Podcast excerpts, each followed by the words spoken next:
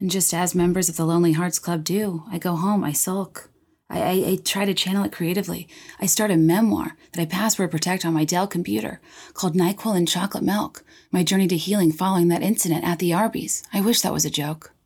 And I drive away, play the song in my CD player that, you know, the joke's on me because I spent hours trying to get it to burn, only for me to ultimately need it the most when I had been burned. And my main character drives away, realizing that just as Snow Patrol was chasing cars, I was chasing boys in bars. And I couldn't help but wonder maybe this Arby's was a metaphor all along, that the only thing more fast and casual than this eatery was our love affair. If I lay here, if I just lay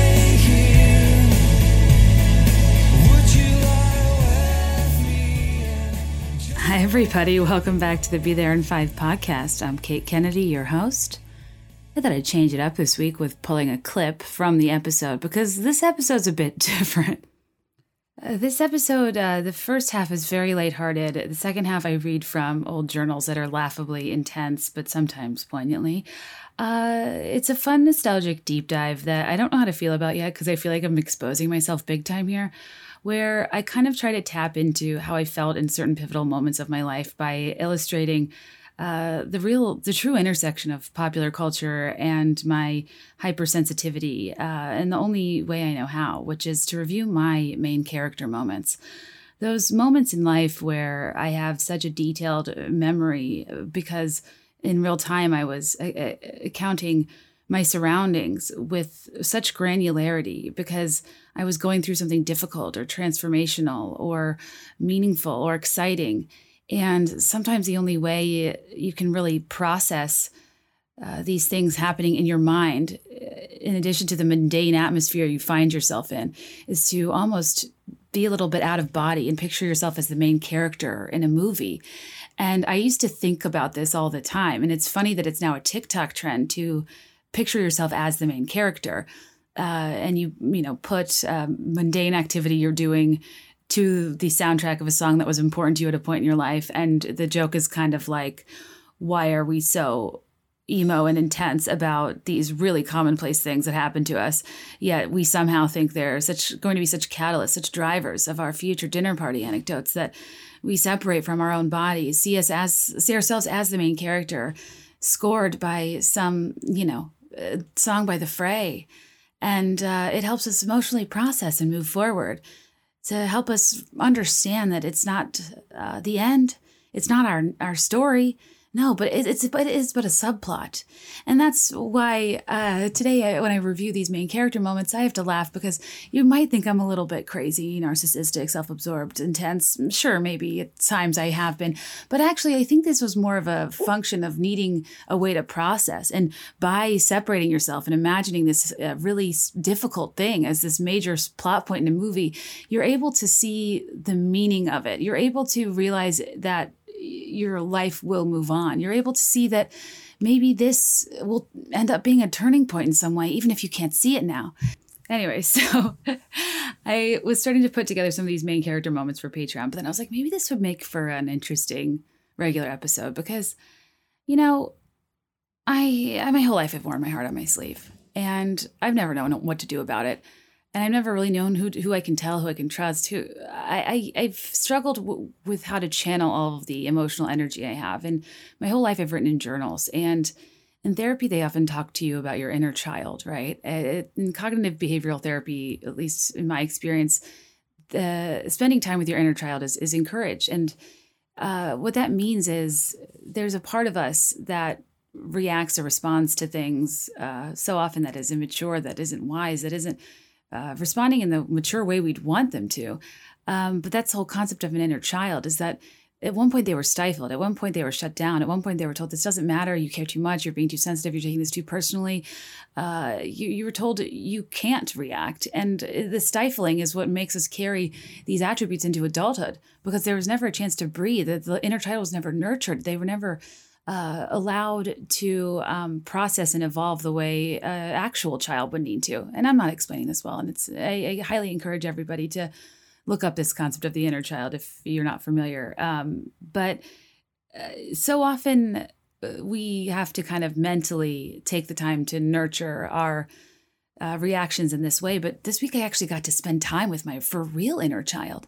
And I got my mom had saved these journals from high school. I've seen my journals from college, but from high school, the ripe age of 13, 14, 15, when I, that I am so often uh, uh referencing in this podcast because I remember how I felt, but I actually got to read back how I felt in the first person. It was a very interesting experience, and I'm going to read from some of them later on. But first, it helped me really get into the zone of thinking through, um, you know, the those times when I thought it was never going to get better. The many, many years I spent, uh, as I like to call it, as owner proprietor of the Lonely Hearts Club, where I was just so, so overcome with sadness sorrow, unrequited love. It was consuming for me. And, um, you know, wearing your heart on your sleeve isn't always easy. But, okay, quick tangent. Did you guys know um, that Emperor Claudius II, you know, he's a real dickwad, um, not only did he behead St. Valentine, and that's why we have Valentine's Day, because St. Valentine was executed on Valentine's Day for secretly marrying the townspeople. Um, but the other piece of that is that because Emperor Claudius II thought that uh, men would only make good soldiers if they were unattached, and he said nobody can get married and be in relationships, and that's why Saint Valentine was doing it secretly. To kind of compromise to sh- you know showing as a good guy at one point he makes a concession and says okay every year during the roman festival you can you can have a girlfriend so the men would draw from like a hat basically some random chick in town uh, that they would you know then i guess be betrothed to and during the festival and only during the festival he would put a heart on his sleeve and wear her name. Isn't that interesting? Anyway, nobody cares. Sometimes I wonder, like, okay, let's say there's a heaven and St. Valentine's chilling with the big guy, and he's seen what Hallmark is made of modern Valentine's Day. Like, uh, St. Valentine, in pursuing his plight, got beheaded. How annoyed do you think St. Valentine is with people like me who on Valentine's Day are like, you know, disappointed because their loyal spouse went for the spring bouquet at the grocery store? it's a real mixed bag of subpar flowers when you really just wish you would pick up on the fact that you like a more artful assembly of higher end, more designer flowers. And then not long stem roses. Relax, Chris Harrison. No, no, no. I need a tea rose. I need a peony. I, I need uh, hydrangeas. Hell, I don't care. But a Gerbera daisy? Uh, baby's breath? The carnations? Are you my husband or are you congratulating me for my solo at a chorus concert? You know what I mean? Anyway, I um I, in the episode at one point, I make a reference to me feeling like I was reading the words of Destiny's inner child because not only was I a DC super fan, but also I feel like so much of the way I express myself in these journals is so indicative of where I ultimately ended up on this podcast. There's so many patterns here of like feeling guilty about how superficial my interests were, paired with an incredible level of emotional depth that I don't think I totally know what to do with. And it kind of makes a lot of sense now that I am almost uh, but my job and talking on this podcast is me forever trying to lobby for the things we're told are trivial or unimportant or superficial and for arguing for their importance in terms of balance and variety and range. I felt very shamed by um, the youth group in church who were so negative about media and culture uh, when all I wanted to do was find someone I could talk to about Lil' Kim showing up wearing that pasty. I mean, I feel like I became a woman at that moment. Uh, just you know, if you're new here, this ep- this podcast is l- designed to be long form. Save it for later if it's too long for you. No pressure. It's just that I've been doing a, a, series on Patreon where I talk through each phase of my relationship, my dating history, like personal stuff. I don't really want to put on the iTunes feed. I love you guys and I trust you, but I really trust people that pay me two dollars and ninety five cents a month for bonus content. I assume they don't hate me and won't use my vulnerabilities against me. Um, but I've been doing these episodes about my relationship, and I kind of was like, you know, majority of my life I was very single and very sad and very much moping and main charactering uh, to insanely intense uh, love songs and just dreaming of a day when uh, somebody would love me, somebody would pay attention to me, so I wouldn't be as uh, riddled with unrequited love as I had been up until that point. And I know everybody's at different phases of their life and, and relationship, but I like to tap into this version of myself. I think a lot of us perhaps were melancholic to this degree and really overthought and we're over dramatic about the situations we were in in our lives. But can you blame us for being present in our own lives, for caring? Yet all the while, I feel horrible for being so superficial and caring about this nonsense when like it does matter. And I do like to honor this side of myself because I think it shows evolution and how it's so hard to see yourself out of a, uh, out of a certain situation when you're in it, but it ultimately becomes a really important part of your story. So, you know, for all those of you out there who are also members of the Lonely Hearts Club, today I celebrate us. So, to give you an example of a main character moment, we'll start out easy. Um, again, this is this is meant to be uh, an exaggeration and embellishment. This is to represent the hormonal intensity uh, of a person that probably had been watching too much Garden State and would picture themselves experiencing difficulty to the tune of some of their favorite sad songs and hope that someday their main character would see that this is just something they had to go through to get to their ultimate destiny.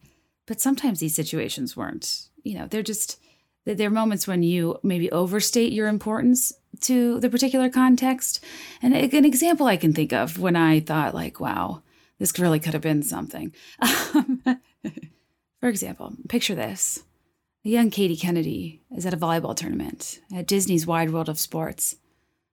We finish up with our games for that day. I put on my street clothes and we go hit the town. I'm only, I don't know, 14, but that's okay. Why come all this way if not to see and be seen at Jimmy Buffett's Margaritaville?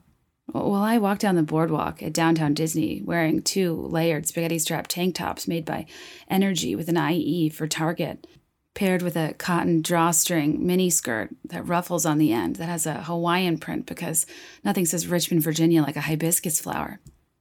I spot from across the boardwalk a celebrity. At the time, what was then called Fox Family, then was ABC Family, now is Freeform, had a Survivor spin-off for kids oh, when reality shows were just starting. This Survivor spin-off for kids was called Moolah Beach. And the blonde mega hottie was standing there right before my eyes. And if you guys didn't think I was interested in reality shows from the from the jump, you're sorely mistaken. I was all in on Moolah Beach. I tuck my hair behind my ear like I'm Debby Ryan. and go up to him with my disposable camera. Before I know what a selfie is, I have my friend Anne take a photo of us. Uh, I can't see the picture right away, but I know it's one I'm I'm going to keep for life. This is a moment, and beyond that, I felt we had a connection. I felt we, I felt he understood me, and I understood him. I can't I can't imagine what it's like to find myself thrust into that amount of fame at the ripe age of sixteen. I can't imagine the intentions of the women that throw themselves at him. If only I didn't live in Virginia and I could stay here in this magical place I could only be so lucky to live, called Orlando. Maybe we could forge a relationship. Maybe this could be the love of my life. Maybe I've just met my future husband. I feel for him because I know that he stands in a crowded room and feels alone because all of these women are after the fame and the clout. And I begin to walk away, wondering what might have been, while I hear this song in my head.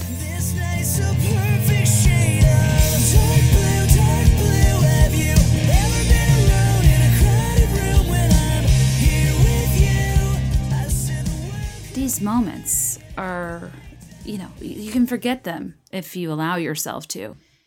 And, you know, I think in high school, this is the time when I put on the, the biggest act. You know, while my brush with celebrity was thrilling and I felt for him and I thought I could be the girl to really turn things around, I knew it was impractical. I knew I had to walk away and it was dark blue, but as Taylor Swift says, deep blue, but you painted me golden because soon after I got my driver's license and my brother's 1990 gold Honda Civic. And I really came into my own and I found the main character moment. Driving around that Honda Civic is this taste of freedom. I had a six stereo system, the kind that like you have to have maximum security for and take the faceplate off when you exit the car, uh, paired with um, I mean, the, my DJ career was thriving at this time. I was low key pirating music left and right. I was I was devoting a great deal of time to curating the soundtracks of my life to go along with my emotions. And you know, as we've discussed, your skin just gets tougher when a, a CD takes eight hours to buffer. And I would uh, go into situations in high school trying to set myself up for success, trying to be the cool girl there's different way, ways you could do this, right? Uh, one was, of course, youth group, as discussed earlier. And, you know, there's something uh, great about high school dress codes and that this there's, there's a workaround. Um, if you wear something slutty in the name of athletics, it's a okay. You know, if you went to an after school activity after volleyball, after cheerleading, tennis, track, whatever, all bets were off. And people would always show up to a youth group in their sports attire. And I wrote in my journal how intimidated I was by the mega hotties at youth group. And you know, I observed popular girls closely so I could become one. And this one says Today I went to West End Assembly of God Youth Group. This is July 17, 2002. Going to new things like that always makes me nervous, especially because I don't know anyone. It was pretty cool, very crowded. It made me feel insecure. I hate how I have such a bad problem with jealousy. I'm praying it will stop. Anyway, the reason I feel so insecure is because basically every single girl there is gorgeous, and then there's me who doesn't know anyone. I wish I was more secure about my looks. It's rough because I know I can't really do much about it. I go on to talk about these girls and all of their cute boyfriends, and better than regular boyfriends, they were Christian boyfriends. This is how I picture myself, main character in that moment.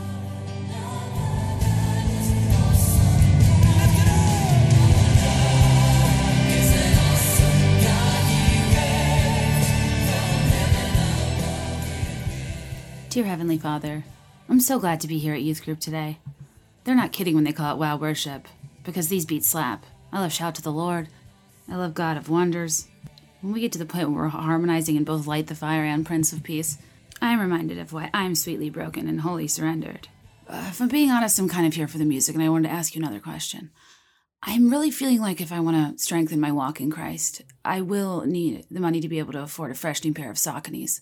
I looked it up on Alta Vista. It is Saucony, not Saucony's.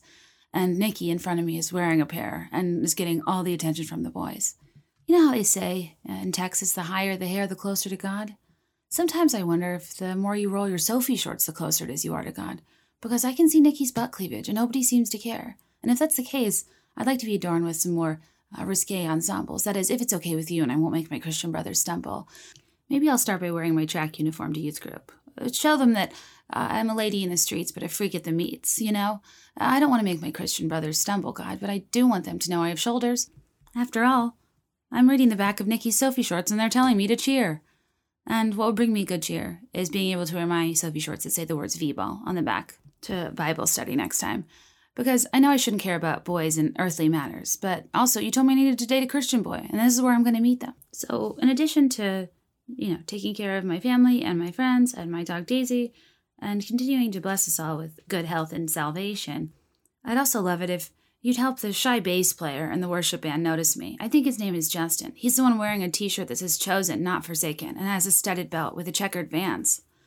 Anyway, God, all for now. Mm. I wish I was kidding. I remember, uh, you know, uh, and again, this is nothing against uh, church or worship music. What I'm saying is, I loved the worship music. It was the best part for me. But I was like a young and shallow kid. And so, like, I'd start to pray and it would start out well intentioned, but then I would be praying. It's like so stupid. I would, you know, tie in my material needs and justify them in my walk of Christ. And it makes me laugh to look back on because at first I like kind of believed it all, but you know how later on you realize like they were all having sex, they were all drinking. It like I think that it's so funny how in high school most people are participating in a level of at-risk behavior. But the ones in you know that are seem to be really religious and in the youth group and are all involved in all these different things, they're just lying about it. And the ones getting shamed for it are the ones being more transparent about their extracurricular activities. It's kind of interesting when you think about it. Anyway, I hope uh, my main characters aren't getting this episode off on the wrong foot. And if that's the case, let's move them to the right foot because one of our sponsors this week is Feetures. Uh, guys, I love these socks. They they're really good. My favorite uh, feature socks, they're called the Elite Light Cushion No Show Tab. They have uh, like a, a cushion on the back of the heel. And while this, I think, is meant to be particularly helpful for elite athletes, uh, I, a practicer of aggressive leisure, find just as much comfort in it because just in general, shoes rub the back of my heels uncomfortably, and this makes all the difference. And I don't think I need to explain why, but if you're a sock wearer, you understand. We do not need seams. Ugh, thank God, uh, this sock company has a seamless toe. No irritating toe seams. Every single pair comes this way. And uh, there's 100% satisfaction guaranteed. Uh, for 20 years, they've been solely focused on delivering an unsurpassed performance sock, and this is the perfect holiday gift for everyone on your list because people give a lot of socks as stocking stuffers, anyways. But like, give them th- these are nice socks. They're so nice that they have a left sock and a right sock which is really exciting because then you know which really goes with which. And they give you a custom like fit that's highly durable, ultra comfortable, and meticulously designed for performance. They have no shows, knee highs, ultra light knit to maximum cushion, and have designs tailored for everyday wear, athletic performance, and extra support. They are a company uh, that was founded and operated out of North Carolina, which is where my family lives, which I love. And their mission is to create products that help you achieve your personal best, which we love. And if you want to get a pair of Feetures for you and yours this holiday season, you can get $10 off your first pair of Feetures just in time for the holidays. Use promo code Be There in 5 at feetures.com for $10 off your first pair. That's F E E T U R E S.com, promo code Be There in 5. But it was interesting the like as time went on i found out that like the people in youth group and young life and whatnot were just lying about it. I remember one time hearing like people had sex in the car before they came in to like sing worship songs and i was i was like what? I was literally clutching my oversized pearls because i was wearing the kind of pearls that uh, at the time that were costumey as if they uh, came out of clams the size of boulders and they tied with like a preppy polka dot ribbon or something and i'd wear them with like a you know pink popped collar polo shirt with a blue polo guy that i bought from the steinmart little boys section in size xl husky uh, because those were cheaper than the women's um, I, I don't know. It's just kind of an interesting thing that I definitely was like a late bloomer and wasn't ready to be as sexual as the other people. But I when I, when I found out this was happening in the youth group and I like wanted to be cool, and I very distinctly remember the day I was trying to weigh my options here, how I brand myself going forward. Um, and, you know, when so many activities outside of school that you're told to wear play clothes or uh, you're told to kind of uh, what we would now, I guess, call active wear. But at the time, I, you know, you just show up in Umbros and whatever, you know, old YMCA soccer t shirt you have, or perhaps a Peace Frogs, a Big Dogs, a Salty Dog, a Brew Thru, depending on what your trendy vacation destination of choice was for your family. Uh, but then I was presented with a bit of uh, Sophie's choice, one might say, pun intended. Uh, do I commit to being an all out thirst object and transition to wearing spaghetti straps and Soffe shorts like the cheerleaders and Sauconys and uh, just kind of test the waters of showing my uh, sexy parts like my shoulders, elbows, and knees? Or do I remain true to myself by purity? Do I stay covered? Do I focus more on honor roll and less on selfie rolling? But alas, I did both. I went out and I, spent $14 on a pair of yellow Soffes at the Army and Navy store. I'll never forget it. It was it was the day I became a woman, and from their low rise uh, fit to the way they just you know like a, a too snug athletic sock that you sleep in overnight, only to realize you do need to wear a sandal with an exposed ankle the next day and you have a teeth mark from uh, fabric that's too tight. Soffe has a unique way of that white elastic just cutting into a love handle that really is unmatched. Uh, to the slits on the sides of the shorts as if they weren't already short enough. When I bought these yellow bad boys, I became a woman. There's a picture of me standing next to my youth pastor wearing them. I remember walking outside, and honestly, all I heard was. My milkshake brings all the boys to the yard, and they're like, if I wasn't actually going to hook up with boys, these shorts were the least I could do, you know? In high school, I really I had two phases. Uh, I illustrated this at my live show photographically. In that, for like two years, I was like constantly getting my soul saved because I just, you know, I, am a people pleaser, and if people wanted me to come to the front, I felt bad if nobody was out, was doing it. So sure, sure, sure. Like yes, yes, I'm here. Uh, God of wonders beyond our galaxy, you are holy, you are holy. Shout to the Lord, light the fire. Pharaoh, Pharaoh, oh, baby, let my people go. Like I did the whole thing, uh, and then I started hanging out with a different group. I quit volleyball. I wanted to have fun and like live life because I was always at volleyball tournaments and stuff. And then the next set of like pictures I have are just like me with beer can towers and crashes. I was always pretty well behaved, but it was important for me to sow my wild oats in a sense. And honestly, I was kind of over a lot of like party-ish stuff when I got to college and didn't like go nuts like a lot of people did because I really did have fun in high school and we were we're all pretty careful and safe. And um I feel like I look back on a lot of my decisions and I was kind of a mean girl and I regret a lot of stuff about later high school. But um, I spent the first couple years in like a straight up state of like uh, youth group, serious volleyball, serious heartbreak. Uh, the first two years of journals are like tough, tough, tough. And then when I'm happy, I don't journal. So I only have accounts of these first two years, and they're like pretty tough. And I want to talk through some of it it's, uh, without boring you. But I'm actually kind of in, into this like main character thing. Uh, I want to fast forward a bit to my college phase because my journals are always when I'm sad. And the Lonely Hearts Club, um, I got, I, I was still a, a bona fide member in late high school, but I definitely got more male attention. I definitely felt more like satisfied and was doing less introspection. Uh, but when I got to college, S hits the F, and I just I honestly rotate through the saddest, most depressing music at all times. And I'm just like studying, walking on campus, having a coffee, meeting a friend, I just was very sad in college. And a big part of this was I was like in love with somebody that was a like that none of my friends really like knew that well that um I like kind of would had a fling with on and off throughout college. It was a way bigger deal to me in retrospect than it was to him. But it was it, I don't know, it's like kind of embarrassing. It was this very consuming saga and I wrote about it so much. And I talk about this in more detail in that Patreon where uh the the three part series I was talking about, which I've completed two parts of, where I go through my dating history and meeting Greg and stuff, and the like, you know, getting engaged and all that. But if you want to hear me react in real time on this Patreon, I as I'm telling the story, I remember that one of my more defining uh, relationship moments in college did in fact take place at an Arby's, and I completely forgot about it. But I wanted to determine the relationship. I I, I was really, you know, I regret putting so much stock in um, Celine Dion and Barbra Streisand giving me love advice because in high school it was more like, uh, you know, ignore him. But then all of a sudden, I don't know if it was Garden State, I, I don't know what it was. We were all like, tell him if he doesn't know, if you don't tell him how you feel, how will he know? And it's like, shut up, Bab, Celine. Like, no, do not tell him that the sun and moon shine in his eyes. Don't, do not reach out to him. Like, this is a horrible idea. In high school, I had much better luck, I think, because it wasn't like dance like no one's watching, love like you've never been hurt. It was like laugh like he's definitely watching. Uh, make him know how great of a time you're having and ignore him until the bitter end.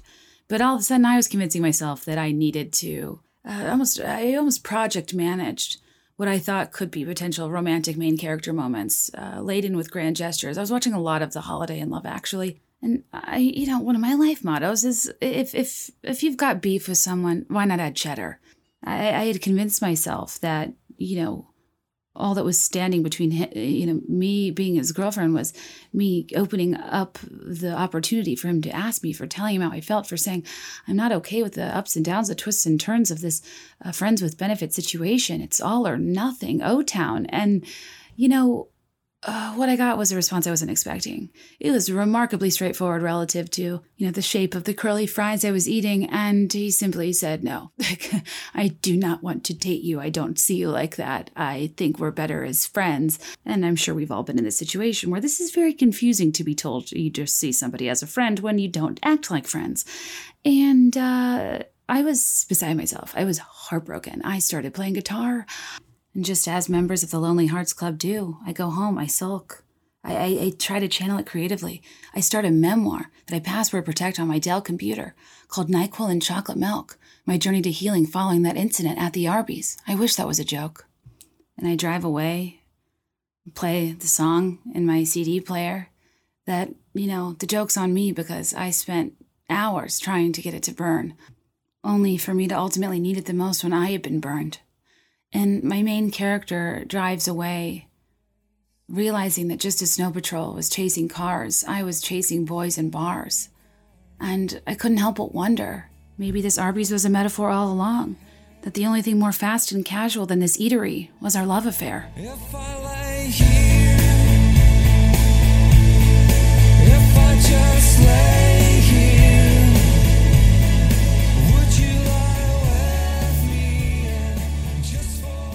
Fast forward a few months. I've changed a lot of dates and times to protect the privacy of these people that still probably don't know I exist. Um, I find the Twilight series and the protagonist, the woman who's worthy for love. She's uh, insecure. She's a loner. She's sensitive. She barely talks. She just moved there. She's not the most beautiful or popular girl in school. No. All she does is sit at a lunch table, pull at her sleeves, and uh, put her chin down, but her eyes up, and sporadically make eye contact with people throughout the cafeteria. And I thought, I can do that. I too love to lurk and mope. And I go to the Math Emporium, which is a uh, Virginia Tech owned building that actually used to be a Belk department store. They uh, converted into basically a giant room filled with Mac computers, like hundreds and there was too many teachers uh, not enough teachers and too many students i guess. So you know as you do when you pay for college you teach yourself uh, school subjects. And i had to teach myself calculus in this math emporium on my own time. And but here in the lonely hearts club we can't we can't be given an open schedule. Uh, we're too consumed with our feelings. So when we go to learn math and we sit at our mac computer we like bella swan just gaze around at the talent checking out the scene seeing who might Uh, make eye contact with us and understand that we're so much more than we appear to be on the surface, wearing my sorority letters so people know exactly who I am on the surface. And while I endure the clicking, the whispering, the space bars, so it was a true melody of insanity in an undesirable work environment on several fronts, but I didn't care. I was daydreaming. I heard music in my head because just as I thought I would never love again after getting broken up with inside of that Arby's, uh, you know, together said, I know my calculus. It says you plus me equals us. Maybe I'll lock eyes with someone unexpected, given I only hang out with, you know, people that are associated with a Greek organization. But at the Math Emporium, all bets are off. The Math Emporium has these creatures called GDIs or goddamn independents that might actually be there studying math, that might not spend their time at Derby days, at Tots Tuesdays, playing doing beer slides uh, playing drinking games that really added to our the educational value of my college experience like elevating the game slap the bag and doing a full tour de franzia where we you know tore wine boxes uh, wearing athletic gear. No I, I see from across the room a person that's strangely not in a patagonia or in a north face denali I can't identify the jacket because I've never seen one that isn't, you know, supposed to go inside of a ski shell. And while I had to worry about every other frat bro that my sorority sisters probably dated that were I was off the table, those chicks before Dick's Sporting Goods, uh, all bets were off with this one. What is this corduroy? Is that is that collar shearling? I'm a sucker for a coat. I, I I love a man that has the confidence to pull off a double-breasted number. That in adulthood is more common, but in college nobody was sporting a peacoat.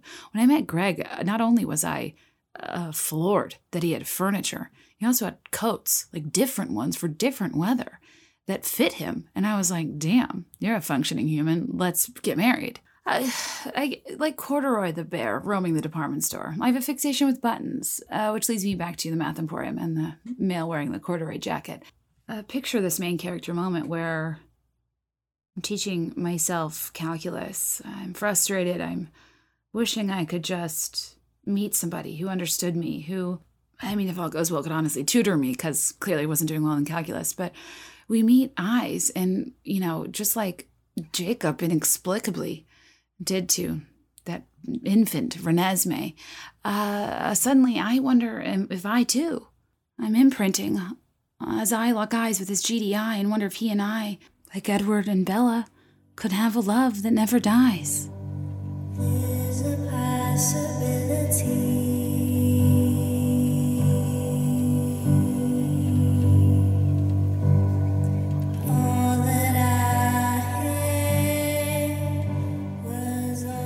You guys, when I saw New Moon, when I read New Moon one, but when I then when I saw it in the cinema, uh, wow, I have big New Moon energy. Bella's despair at losing her glittery 400 year old beau is uh, something I deeply relate to. And uh, anyway, uh, so as imagining our, you know, pending love affair, uh, my mind will go wild. Uh, well, at this point, freshman in college, I was still virgin.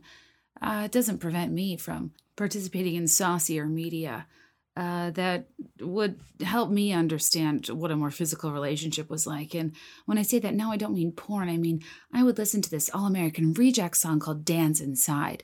And anytime I met somebody that potentially would pay attention to me, look my direction, whatever it may be, in my head, not only were we uh, metaphorically slow dancing, uh, to the song I'll Be by Edwin McCain or Post Twilight Flightless Bird American Mouth by Iron and Wine, uh, I imagined the you know, there's the emotional piece, but then there's the physical one. And without much to go off of, and with a damaging background in purity culture, uh, I just, you know, had had so many weird experiences where I was, you know, either made fun of for not hooking up with boys or shamed for even at the, the mere thought of it at church. We were called the the Pine Run Prudies, our neighborhood name with the word prudies in high school because of not doing things with boys.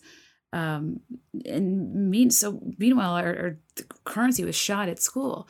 Yet at church and youth group and Bible study, it was like you're not welcome here if you're not a prude, to use a weird term.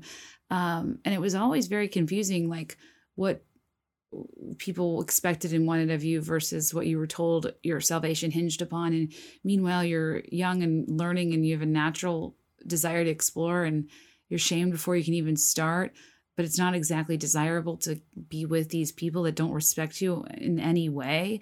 And it just kind of resulted in kind of like a physical stalemate in many cases for me, um, where any and all interactions I had with dudes, like I deeply regret and didn't go too far, but like I also didn't like like it or any of them, or I just like felt like, I don't know, it was kind of what was expected of you. And it's like sad for me to look back on now. Um, it's almost like if I had more comfort and ownership, I probably would have actually been more conservative because I wouldn't I would have had like clear boundaries um, and understood like what I wanted out of the interaction. But the cycle of having so little understanding of you know anything sexually paired with the like deep shame spiral that can follow uh, is just like a horrible hookup culture cycle. I think a lot of women that grow up in conservative or purity culture infiltrated environments um, endure for a long time until you you are old enough and have the self-respect and understanding and experience to just realize that regardless of what you do or how you do it or who you do it with all that matters is your comfort your consent and your enjoyment right?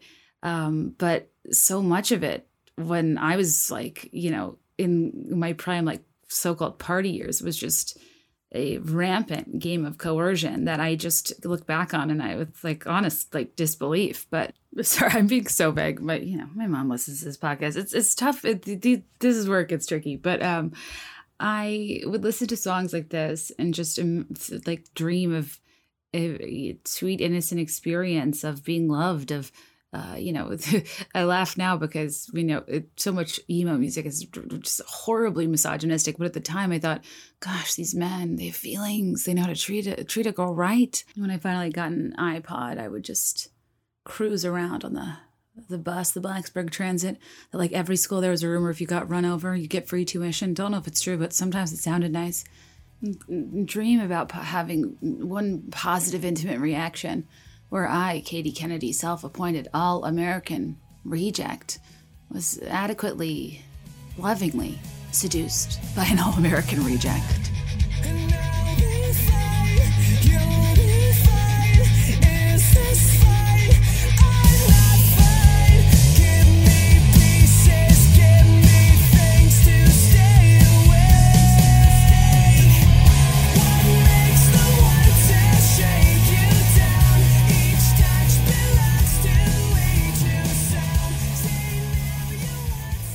Honestly, I still I still think this is a good song, and it's kind of a it's like you know outside of uh, Boyz II Men, I, will make love to you. I mean, there's a lot of great R and B anthems about sex. Don't get me wrong, but like uh, I don't know a mainstream pop ish song about sex that wasn't raunchy and that was kind of sweet and about like two friends. I don't know. I I, I always really like this song.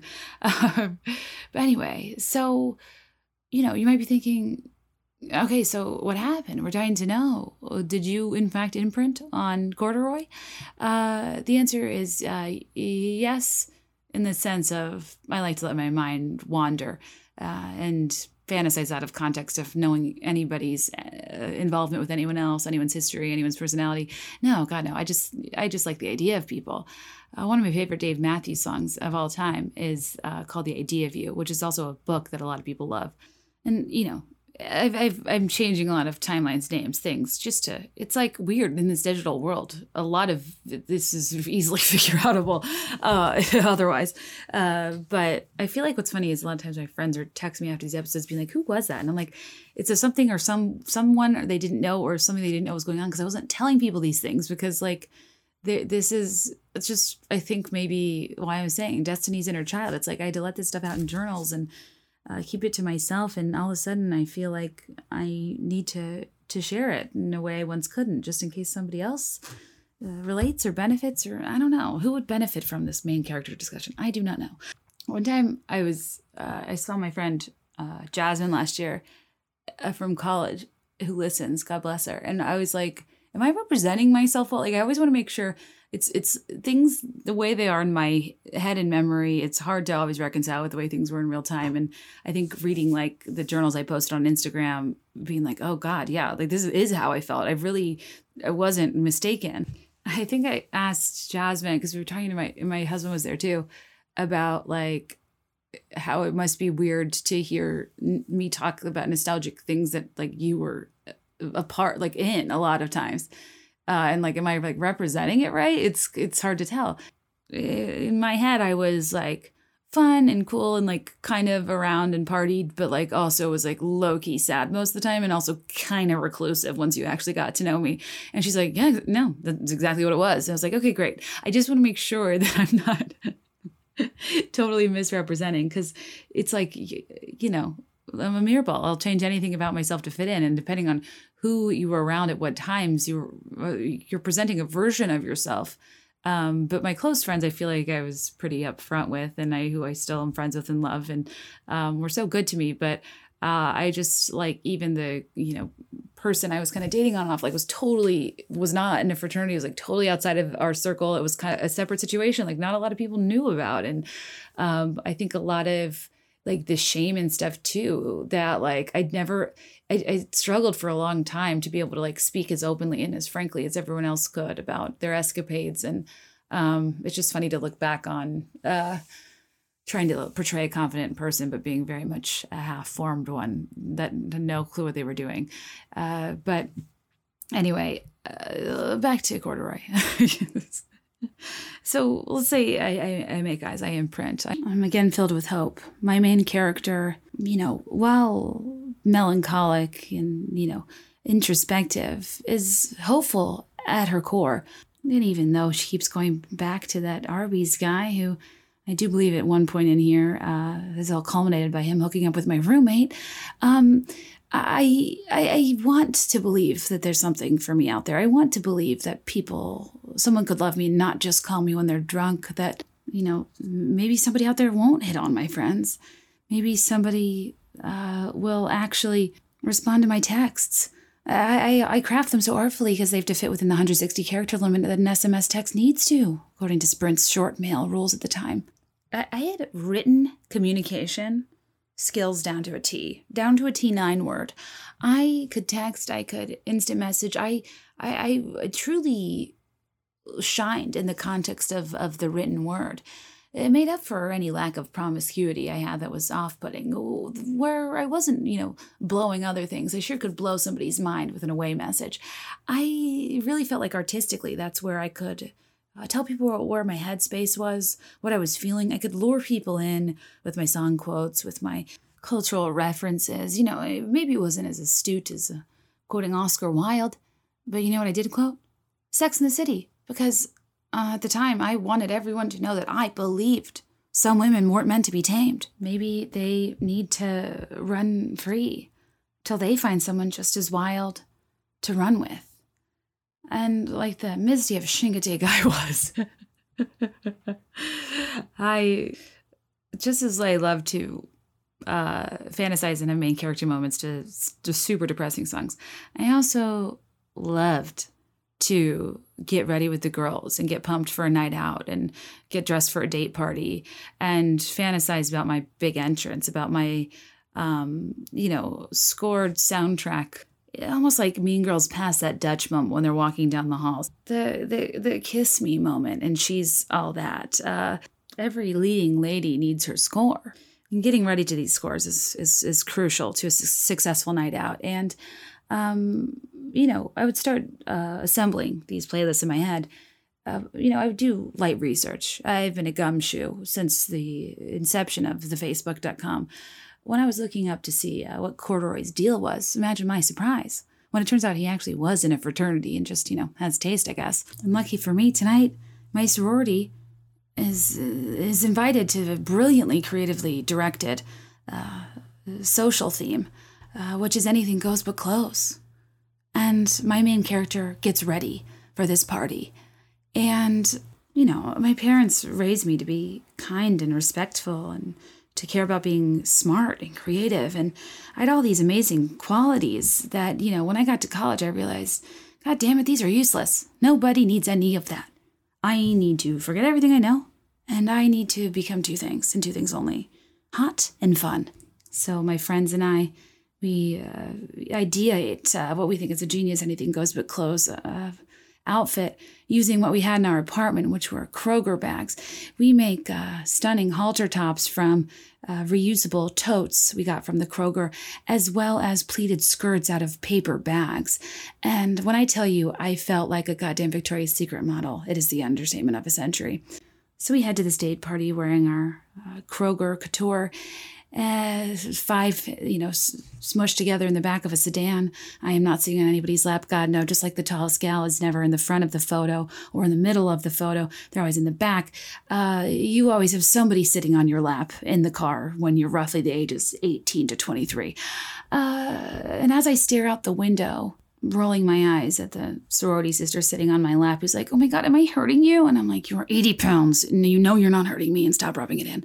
But that, that can't get me down. No, I'm imagining my entry into this party, uh, what I only can imagine to be the soundtrack to our, our love story, because I can only assume that much like my outfit, I've got this one in the bag. Don't you wish your girlfriend was and even though it doesn't make a ton of sense, you know, don't you wish your girlfriend was raw like me? Don't you wish your girlfriend was a freak like me? Given my aforementioned uh, damage I had not yet undone from purity culture, uh, I still wanted to pretend I was this person. But no, I was not raw. Th- th- that's that's a that's a funny thing about hell is that it just it is trouble escaping you when somebody's told you that if you do X Y or Z normal thing that you will in fact uh, be headed there in a handbasket. But for me, I was headed there in a brown paper bag because uh, this relationship was less in the bag and more that I just showed up there looking like a bag lady because uh, left this party disappointed because I uh, let my expectations of my main character get so high when his interest was in fact so low. And it doesn't matter that I didn't know this person. It doesn't matter that he had every right to not be interested and have a girlfriend. God, no. I feel bad for myself. And because I spent all the emotional labor writing this Harlequin no- romance novel in my head, now I must be allowed time to mourn this relationship I will never have with this person I've never really spoken to. And I drive home for winter break. I'm lost in my thoughts thinking, God, they tell you. They, they tell you to live for the nights you'll never remember with the friends you'll never forget. And I try, I do. Uh, I wish I could forget these feelings. I wish I for- could forget that shearling collar, the, the potential for me to find my independence through GDI, only to become dependent on my need for male attention from a frat boy that inevitably lets me down. You know what this reminds me of? Uh, Meredith Grey and Grey's Anatomy. God, th- you know that time she dismantled a bomb inside that guy? Just like that. I, every situation blows up in my face. And in a lucid moment, I realize it is indeed fair for me to compare my situation, my dire situation of a Pi Kapp not being interested in me, to an essential workers, medical emergency, disarming a bomb in the ER. And I cruise down the highway and remind myself to just breathe. 2 a.m. and she calls me cause I'm still awake. Can you help me unravel my latest mistake? I don't love him. Winter just wasn't my season. You know, one can't help but get lost in their thoughts on the interstate. Uh, they, there's too many good songs having to do with cars. And no, I don't mean the ear bleeding madness that is Rascal Flatts' version of life is a highway. I mean chasing cars, which I already alluded to earlier. But better than chasing cars, I often needed to remind myself in my deepest moments of emotional despair that I needed speeding cars. Here's the day you hoped would never come. Don't feed me violins, just run with me through rows of speeding cars. The paper cuts the cheating lovers. The coffee's never strong enough. I know you think it's more than just bad luck.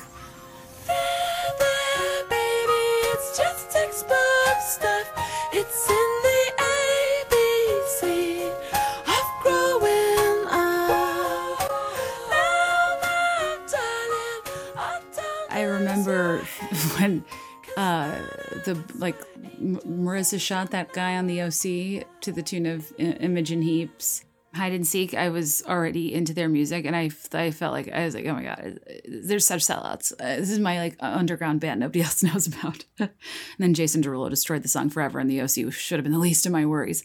Uh, you know, it's kind of funny because I loved I used to love that song Imogen Heap's Speeding Cars for many reasons. Um, but in the chorus, they talk about uh, now, now, darling. It's just textbook stuff. It's in the ABCs of growing up, and I always found that comforting.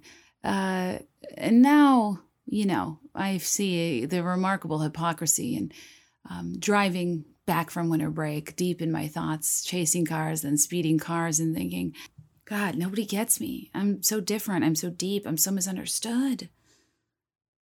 It's in the ABCs of growing up.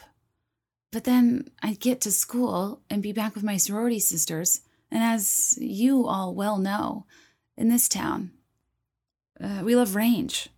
Uh, and it kind of makes me laugh to think about me going, you know, all pensively from speeding cars to, you know, crawling bars.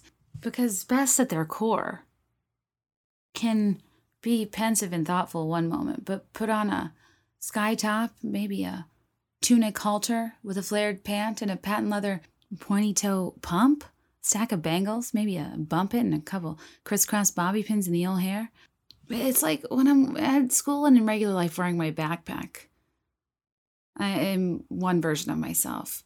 But when you swap the Uggs for a pointy toe or peep toe, patent leather pump, and you swap the North Face book bag for a crocheted gold giant sack purse with huge ass metallic plastic discs, all of a sudden.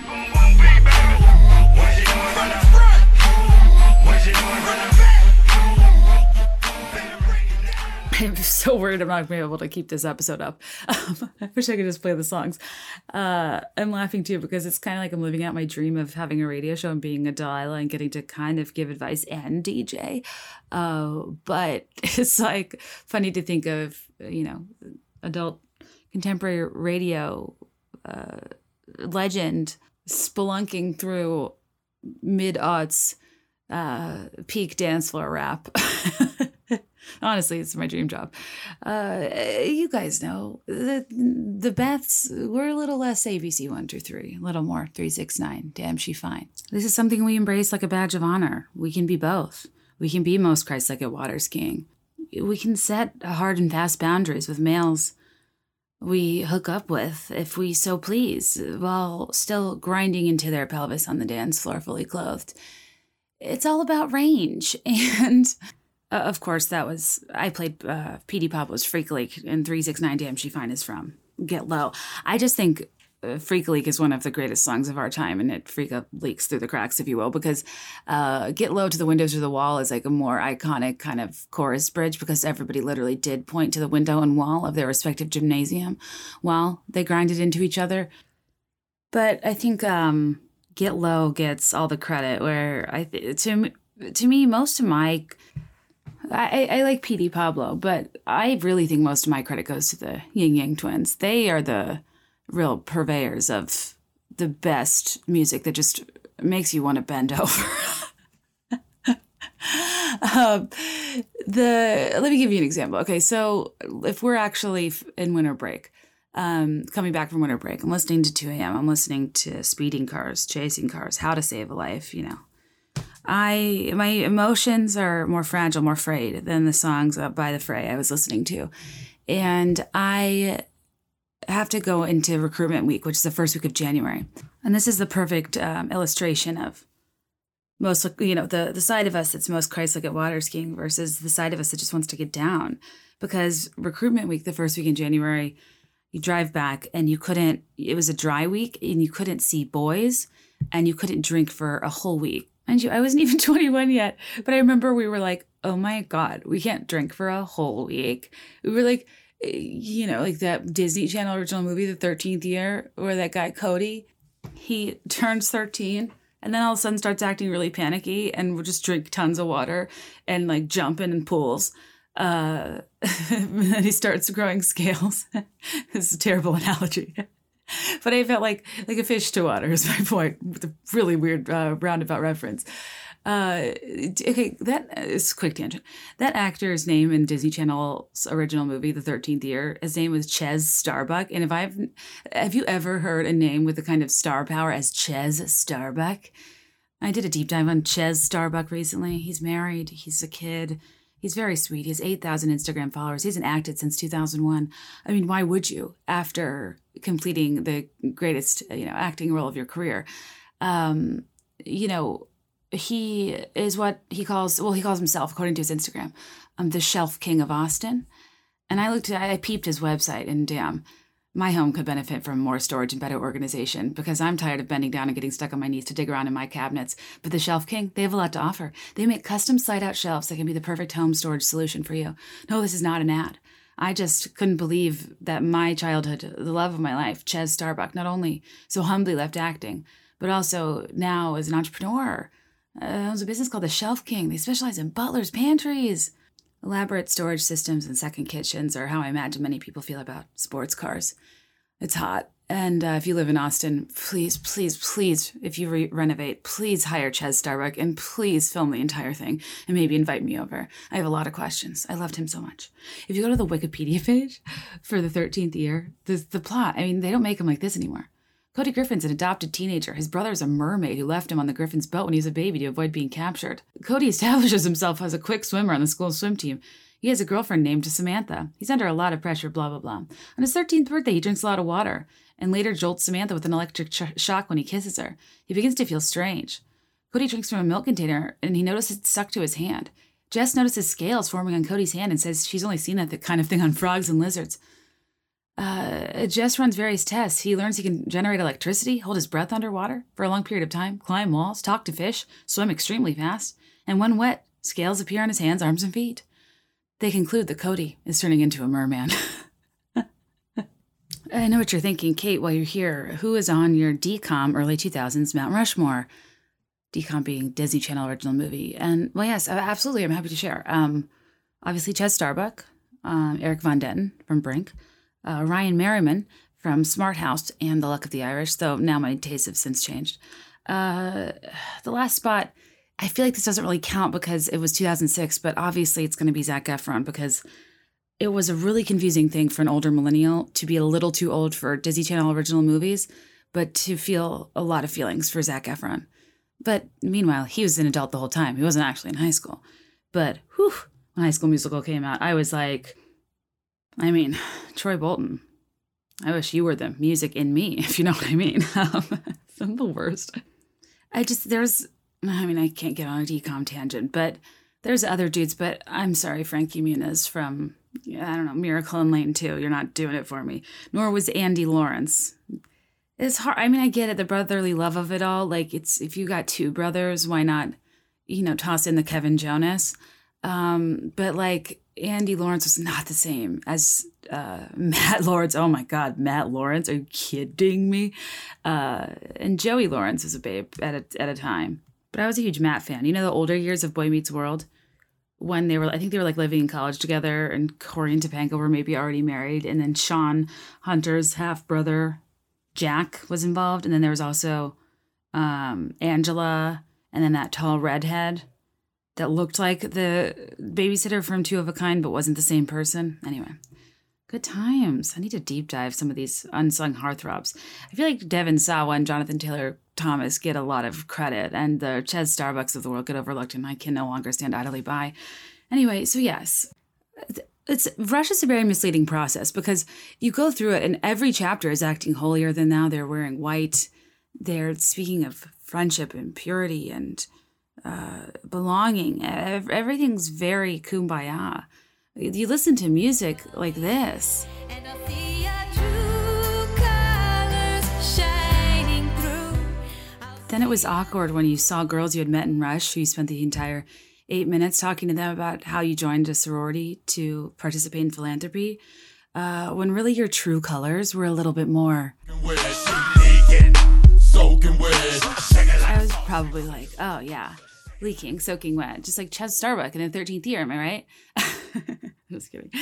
I, I definitely like, I, I, I don't know. I, when I joined a sorority, I was shocked at how uh, womanly and experienced everybody was. When I was just like, oh wow, I'm behind. Um, but I mean, the Yin Yang Twins, they have Ay Ay Ya, the Whisper Song, Shake, Bad. Uh, they they have uh, they they collabed on uh, the hit classic by Bubba Sparxxx with three X's, Miss New Booty, which is a song that really does not make a ton of sense, but this song will forever be burned in my brain because I had a weird conversation while it was playing in the background, an apartment of a sorority sisters, when a girl that was a few grades older than me in my sorority, after I joined freshman year, we were talking about like women's weight. And she looked at me and she was like, You're not fat, you're just proportionate. I, what? I, still don't know how to take that. I don't know what that means. It wasn't a compliment, but it was kind of, I was heavier then. And I think it was a way to say, like, don't feel bad about yourself. Uh, all of your parts are proportionately large to one another. It's just, just a really weird, rude thing to say. Uh, I also tell the story in my sorority deep dive, if you were in one and you want to hear more, um, that I did last, what, October? That not sorry october 2019 where i crowdsourced stories from people's recruitment experiences and whatnot um that we like I, I always think things that i'm told are secret i hold them I, I take it seriously. And so we got when we rushed we got split into these groups uh, where we had to like learn new member education and stuff to like see if we'd ultimately get to initiate. And i got put in a, with this group leader who was a really cool girl and like I like her now. She's actually quite successful. I need to check in on her on LinkedIn. Um, but they were like, you can trust us, tell us what's on your mind. It's confidential, blah blah. And I told her that I was kind of sad because like my you know friends on my hall and I tried to uh, not talk about which chapters we wanted to get into because again we were suckers for like trust the process, mutual selection, you'll find your home, and. uh I all of like uh, several of my friends uh, rushed DG at the time, and they were my second choice. But I put Kappa Delta first. I, I really was lured in on their pref night. It was it was strong. It was a hard sell. It was it was the Cutco knives of uh, recruitment. I really really felt I needed whatever it is they were selling, and it ultimately ended up being the right choice. But this group leader went back and told all the seniors that I wanted to be in DG. But I put myself in that situation being like a junior or senior and hearing like some bratty, proportionate um, freshman. Like, I'm sure she worded it, like minced my words and said I want, wished I had been in DG or something. And I just felt like everybody was kind of mean to me. And I felt so betrayed that she told people that. And it really like bothered me for a long time. Actually, let me let me let me paint you a verbal picture of what pref night was like on the other side when I had to court a young lady to try to get them to join our chapter. this is a favorite main character moment of mine. First, I'd like to thank uh, some of our sponsors this week. This is a product uh, uh, th- that me talking about I did not see coming, but uh, I thought it was for athletes, but I saw people talking about it for like muscle pain in the Facebook group and had to be a part of it. Uh, this episode is brought to you by a company called Theragun. This is truly a fantastic gift idea, especially like honestly, whether you're an elite athlete or a regular person, because muscle pain and muscle tension is a real thing. And and Theragun is a handheld percussive therapy device that releases your uh, the deepest muscle tension using a scientifically calibrated combination of depth, speed, and power. Um, and now it's quieter than ever. It's about the sound of an electric toothbrush. And the all new Gen 4 Theragun has a proprietary brushless motor that's super quiet. Uh, You'll wonder if it's even on, and it'll soothe your aching muscles with its signature power, amplitude, and effectiveness. So, what you can do is try Theragun for 30 days. Um, there's honestly, I've never tried anything like it. I've been um, foam rolling my back for years to like crack my back and get rid of muscle tension, but I can't even tell you the relief, uh, my neck, my back, my, um, I could go somewhere else. Um, my, I, I know so little about the human body, uh, that I can't even uh, think of the muscle group. Is it my traps? My like neck and shoulder muscles. I, I, ju- I Theragun them constantly. I love this thing so much.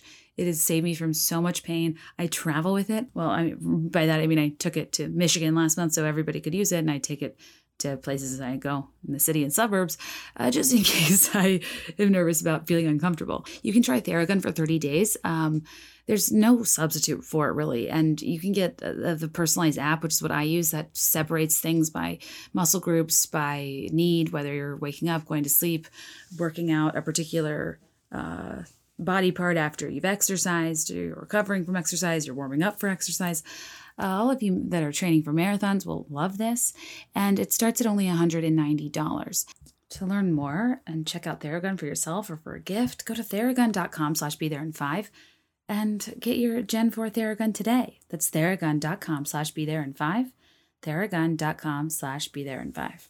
I swear you guys, I'm not blowing smoke. This is life changing, and I feel I'm I'm awake right now at two thirty, uh, bright eyed and bushy tailed, because I just did this exercise called Tech Neck on my phone, and I feel worlds better. Anyways, I'm out of the ad now. I just always when somebody's advertising for the first time, I try to I want to take the time to explain to you how I use it, why I like it. Uh, our next advertiser that I promise I will move through is Away. We love Away. I get carried away with my words, and uh, I like to travel with my away luggage. They create thoughtful products designed to change how you see the world. They have, honestly, the perfect suitcase. It has tr- features that make travel more seamless, and uh, you can count on their range of essentials to solve real travel problems whenever you take that next trip. And I know we're not going far and internationally and doing normal travel right now, but in the event it's safe um, according to your local and state guidelines to travel to go see loved ones for the holidays, uh, or you're just going on a mini staycation, or hell, even going to the next room. I don't know.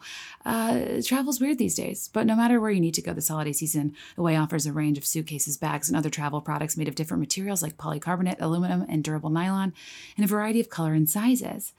And I'm excited because I just got the new line of soft side suitcases. They have this durable, water resistant nylon exterior that is made to last a lifetime and they expand, expand in uh, one and three quarters of an inch. So you have the flexibility to pack even more into your trip.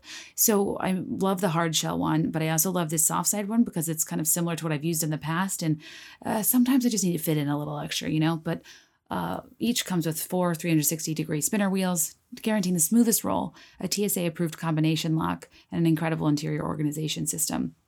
Um, I love that they're designed to be durable. They give you a 100 day trial on everything they make. They offer free shipping and returns on any order within the contiguous US, uh, Europe, Canada, and Australia. And you can shop their selection of suitcases and bags at awaytravel.com slash be there in five and gift someone something to look forward to this holiday season. That's awaytravel.com slash be there in five. This is one I uh, wrote uh, a couple weeks ago on Instagram when I was thinking about pref night uh, because it just it makes me laugh. Recruitment's a weird, weird, weird organized process for courting and formally talking shit about large groups of women. And, you know, picture this. It's pref night. In our case this is the fourth night of rush.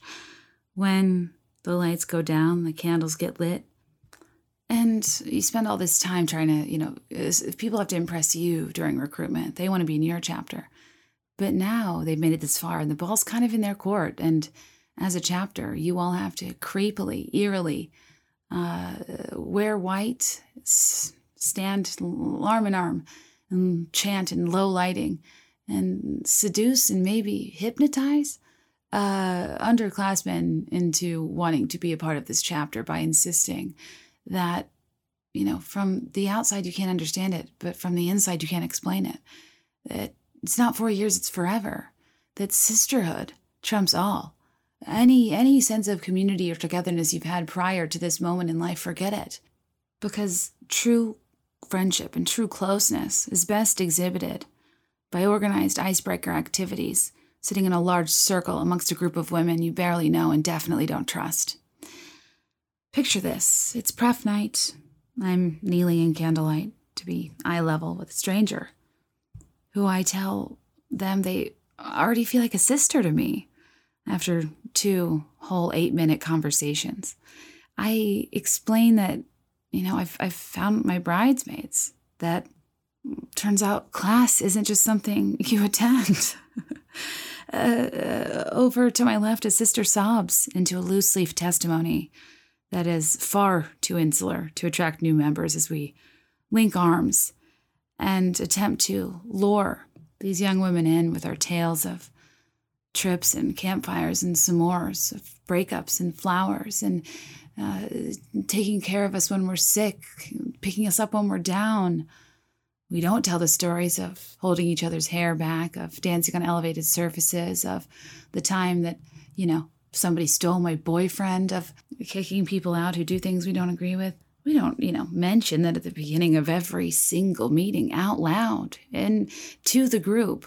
We make sure everybody knows who is on poor academic standing because Rachel needs f- further reminder that she's getting C minuses. Uh, she knows, guys. She knows. We don't need to te- remind the, the entire chapter every meeting. It's just, it's just not helping. Uh, I don't tell her that I've been, you know, threatened many a time for not paying T-shirt fines, for not attending philanthropy events because I had to, I don't know, study, I don't know, work. Uh, I don't really bring up that I am, in fact, paying people who mandate my attendance to things and then fine me more money if I don't go to this technically voluntary thing that I already paid them money to be a part of. I'm just kidding. I loved being in a sorority. We're all standing in gauzy white dresses. Uh, You, you think the dress code was baby's christening gown. We all look so pure. But they're not fooling me because I got forced to go to somebody's early stage MLM sex toy party and uh, pure romance it was not. Um, we stand in the circle. We're linking arms. I, I hold my breath, hoping no one faints. Given that uh, sorority linked arm circle knee locking is a problem that affects millions of families every year, I tell the potential new member, PNM, that I may have moved away and had to face the fears of coming to a college where I hardly knew anybody. Roughly only 40% of my high school went to this state school. But somehow I found my home. And I neglect to share that I'm terrified of 90% of the people in the room. But still, I escort her to the door. I give her a macaron. I whisper, I hope your wish comes true, as she exits. She joins another sorority, and I pretend we've never met for the next three years. But I regret nothing, because just like the shower sex scene between Kate Hudson and Matthew McConaughey in How to Lose a Guy in 10 Days, this fire hazard of a low lit chapter room adorned for a proper seance in this campus owned special purpose housing, uh, suddenly it feels like home to me.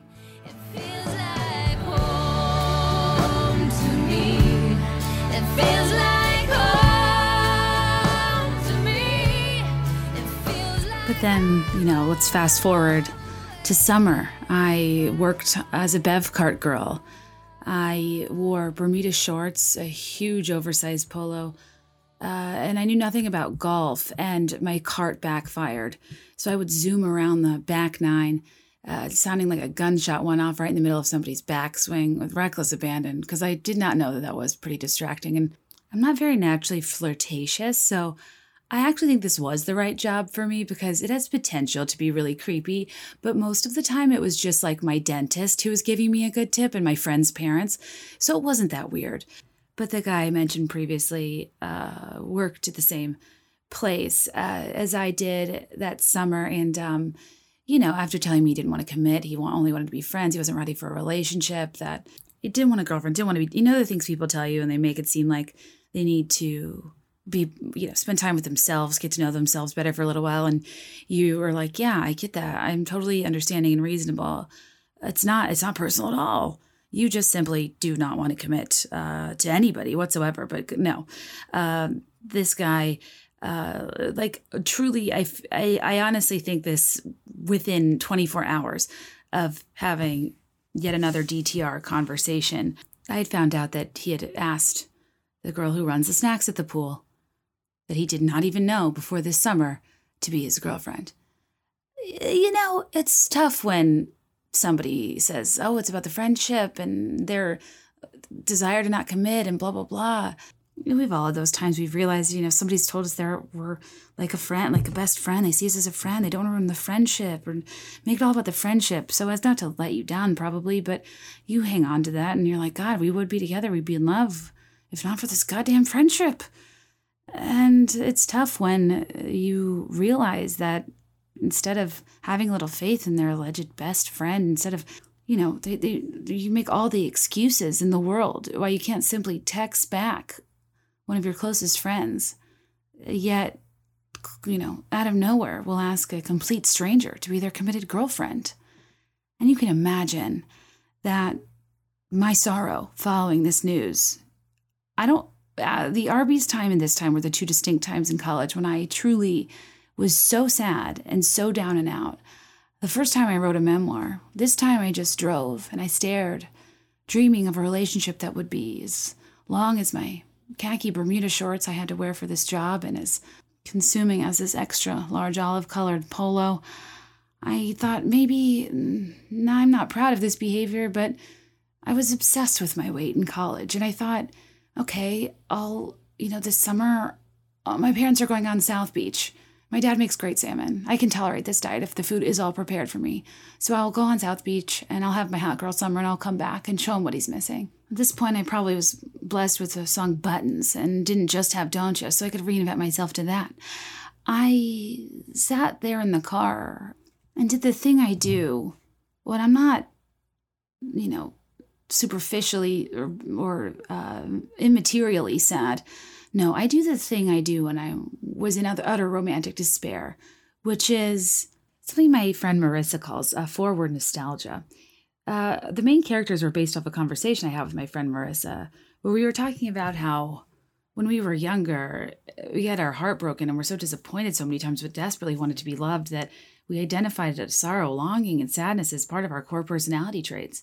And that it's almost confusing now. We're both in relationships that these emo songs they don't they they don't sound the same anymore and it's almost a little sad and uh, granted it's not that i'm i don't mean to like i'm not romanticizing like mental health issues uh I've been there too, but this is a different type of thing. It's just situational sadness that's kind of developed from a pattern. Uh, and you've convinced yourself you're like unlovable. It's the unrequited love of it all. It's why I was obsessed with movies like The Holiday and Love Actually, because I felt I was finally represented. I was, even though I say I'm a little more Andy Anderson, a little less Wes Anderson, Andy Anderson, How To Girl, had she had more confidence than I had that that girl that I prepped that I whispered, I hope your wish comes true over a macaron would join Kappa Delta. I was, I really thought I had it in the bag. Um, no, I, I was more like her friend Michelle, you know, in that conversation and How to Lose a Guy in 10 Days when they're trying to make Matthew McConaughey not interested. And Jeannie's like, oh, call him in the middle of the night and tell him everything you had to eat that day. And Michelle uh, is like, what's wrong with that? Kathryn Hahn's character. Um, I really identify with her character in How to Lose a Guy in 10 Days, the one that she's like crying until she gets brought samples from Composure magazine. I honestly have supporting character energy, but we're just going to ignore that for the sake of this episode. Um, it's kind of, I feel sim, I feel like Kathryn Hahn and How to Lose a Guy in 10 Days and Judy Greer is an actress that is like always plays the best friend, and I have big Judy Greer energy. She was the best friend in uh I think 13 going on 30 in the wedding planner in 27 dresses. I mean, she's yeah. You, you guys will know her when she when you see her. But anyway, what was I talking about? oh yeah, this concept of forward nostalgia. So I was so upset about this like random girlfriend when I legitimately believe that he did not want a girlfriend right now. I was so distraught. I felt so betrayed. Worse, we were supposed to like meet a couple like I think after a couple weeks I was like I'm ready to talk cuz he still like really tried to maintain a friendship with me. Um like I was delusional, but I wasn't crazy. Uh and but then we were I think we were supposed to meet like a Barnes and Noble, but he didn't show up and I was like that's it. I'm. I was I was beside myself. And it turned out he was at a Gin Blossoms concert and I was like how dare you uh, create such a bad memory for me on my turf because Follow You Down is an essential song, once again in the movie How to Lose a Guy in 10 Days.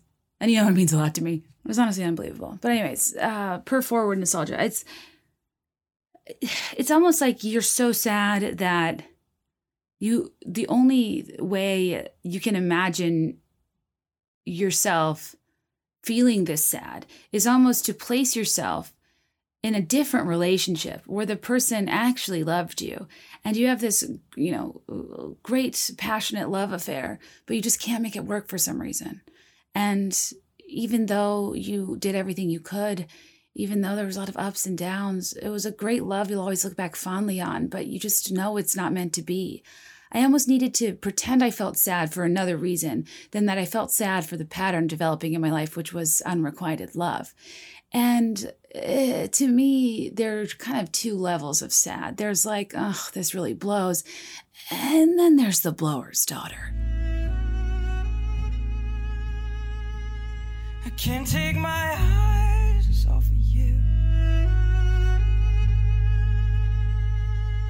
can't take my eyes off of you. Fun fact Damien Rice wrote that, quite literally, for the blower's daughter, for his clarinet teacher's daughter. When I hear the blower's daughter, I just imagine two lovers seeing each other many years later in a crowded room.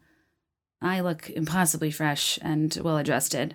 I've all but forgotten about him. I'm doing so well. Like I said, you know, dance like no one's watching, love like you've never been hurt, laugh like he's definitely watching, and leave like you never knew he existed. But for a brief moment, you know, the blower's daughter plays in the background and we we lock eyes and he thinks to himself, wow, th- this relationship may have rocked us both, but it didn't break her. She wasn't kidding when she said, she's only as strong as the cocktails she drinks, the table she danced on, and the friends she kept. I was kind of torn between The Blower's Daughter and Cannonball. Both are great songs, but then I go abroad. Um, I I truly, I, I, will joke about this, but studying abroad was very transformative and important for me and my and uh, my mental health. I think in college, just to, I felt very out of place, feeling like everybody was having the time of their life, but I wasn't really. And then I thought something was wrong with me, and I was introduced to a whole new world, and it really was helpful and um, looking forward to adulthood and not dreading graduation the way many did. And like I've said before, I was born to be an adult and I really started to thrive post college. But while I was in it, in the thick of it, in uh, the Lonely Hearts Club, it was tough at times. But then I went abroad and, you know, Michael Bublé had just come out with his own music. He had covered a lot of songs, but we were blessed with Home and Lost. And I would just peruse, you know, cobblestone alleys cities I'd never been to. I'd ride trains that were disgusting in the economy section where the upholstery was coming off of the seat. I was eating pretzel sticks and uh, wines called like vin to, to vin, vin vino tavolo and vin blanc, which just meant white wine or table wine. And it, I, my esophagus has never been the same. It was incredibly corrosive. It was not meant for drinking, but I was on a budget. I would drink this uh, acid reflux producing wine with pretzel sticks, maybe some European chocolate wafers. I would look out the window of this really, really low budget train, probably coming back from someplace like Balmer's Hostel in Interlaken, the, you know, skydiving capital of the world, where college students from all over America, after two weeks, convince themselves they're so forever changed by their broad experience that they might as well become an adrenaline junkie and make sure they have some content to really further rub it in in their Facebook albums that are titled with inside jokes or uh, it's mostly in other languages to show that you know you do speak conversational Italian and you're having more fun than they are. I of course had to clarify we had bad weather, therefore I could not skydive, but I totally would have otherwise. Obviously, you need to make sure they all are crystal clear that you're thriving, that you're not missing the bar crawls, the frat parties. God no, you're you're you're not just studying abroad. God damn it, you're broadening your horizons And everybody on Facebook will be well aware of the personal rebrand you're enduring in real time. Because even though you couldn't care less about what's going on back home, you sure do make a hell of a lot of time in Western Europe to clock some hours uploading every single photo from your point and shoot. This main character moment is so important to me. I found Study Abroad to be so deeply romantic, and I was so, so single and alone that I, I, the overall experience was so important that if I ever fell in love, I wanted to share it with my significant other. I wanted to be able to live these main character moments IRL. I was so serious about needing to relive this experience while in love that I literally, physically went back to where I studied abroad to get married to my now husband. Well, 40 minutes away. I was studying abroad in uh, Lugano, Switzerland. It's in a region called Ticino of Switzerland, which is Italian speaking. In Switzerland, there are four different regions that speak different languages Italian, German, French, and what is actually technically the official language of Switzerland, Switzerland, I believe, which is called Romansh which is uh, a, a, deriv- a Latin derivative Romance language, like the, like many others. But uh, I don't know, it's some specific dialect that only survived in like southeast Switzerland or something. Um, anyway, I got married in uh, Varenna, Italy, which is uh, on Lake Como. Uh, the Italian northern lakes uh, are adjacent to Lake Lugano in Switzerland. And, um, you know, you'll hear more about that on the third installment of Patreon. It sounds like bougier and fancier than it was, but people will be shocked how affordable it is to get married in places that don't commercialize weddings the same way America does. Um, but yeah, I, I, I think that maybe just is further evidence of my um, tendency to kind of romanticize and um, find meaning in my uh, surroundings because it just meant so much to me to think about being so lonely and longing and then to go back and ultimately uh, be in love. But anyways, I, I, I would be on the train coming back from places like Balmer's Hostel, um, and I would listen to James Morrison, "The Pieces Don't Fit Anymore," Michael Bublé's "Lost," and think about like, wow, I've just it's only been two weeks and I've changed so much. I last night I was in Interlaken, and I experienced the city by staying inside of my hostel and never leaving. And we went to the basement bar and partied with Australians who were on holiday we drank Red Bull vodkas, you know, just like the Europeans do, and danced to house music all night that I complained did not have lyrics. I want to tell my friends about it, but I'm worried it's going to be it had to be their story. I'm worried they won't understand. How how can they possibly grasp my own personal evolution when they've never left Virginia like I so bravely did? I begin to wonder, will will my crush even recognize me when this is all over? Given my chic European, mostly black, skinny jean laden pashmina accessorized wardrobe and my brand new uh, live to work, not work to live sensibility that I adopted from the European women I stared at in cafes? Better yet, will I even recognize me? I spent so much time getting lost in unfamiliar cities, only to realize the whole time I was finding myself. You are not alone, and I am there with you, and we'll get lost together until the light comes pouring through. Oh my gosh, guys, I just found my journal from study abroad. I'm nervous. I actually, so I had the ones from college that I, and I think I read, I don't remember what I read on Patreon. I do not remember reading this because these are details that I vaguely re- recalled, but now I can confirm. I'm going to read a few excerpts from this in my high school journals just to kind of come full circle and, and tell you more specific uh, main character moments. But more importantly, I think there's just like a lot of I don't know. I every time I read these things, there's a lot to be said about my lack of understanding about mental health and how much I beat myself up about the things I liked and cared about. And I think there's um yeah, this this inner child of mine, this sweet inner child o' mine, spent a lot of time really resenting, loathing like my natural state of emotional being and like apologizing for it in writing almost. Uh, and it's kind of interesting how I don't know at what point I just realized this was who I am and figured out how to like leverage it. And, you know, I don't know if leveraging it is building a career based off of excri- describing things in exhausting detail like I uh, have done my whole life. But hey, here we are. Um, but like, okay, for example, this is from January 13th, 2008. The original intent of Interlaken was to participate in the so called extreme sports capital of the world, but bad weather changed our plans. When we got there, although dark and cold, we were presented with a pleasantly cheesy chalet imitation they call a hostel. Dare I call it an, dare I call it an alpine casino of dormant activity rooms and tacky decor? That's why it was so much fun. From the second we got there, we hardly stopped laughing. The room smelled like rotten eggs, and we were located behind the bathrooms. And Hannah's bed had a seemingly fresh blood stain on her sheets. There were no locks on the doors, which made us uneasy, but not quite as uneasy as when we saw a sign saying Balmer's Hostel, five stars. We can't wait to see what the others look like in that case. It was truly hilarious. Um, Liz said at dinner, I want to get so drunk I can't smell. The place reeked. After dinner, we went to Balmer's very own club in the basement, the Metro, and we were greeted by a club scene similar to the sketchy clubs we love so much in Blacksburg. After a 10 euro Red Bull and vodka and sneaking in my 1.65 uh, euro 65 bottle of Vin Blanc. Earlier I said uh, like Vino Tav- Tavolo, but uh, yeah, Vin Blanc is what the white one was.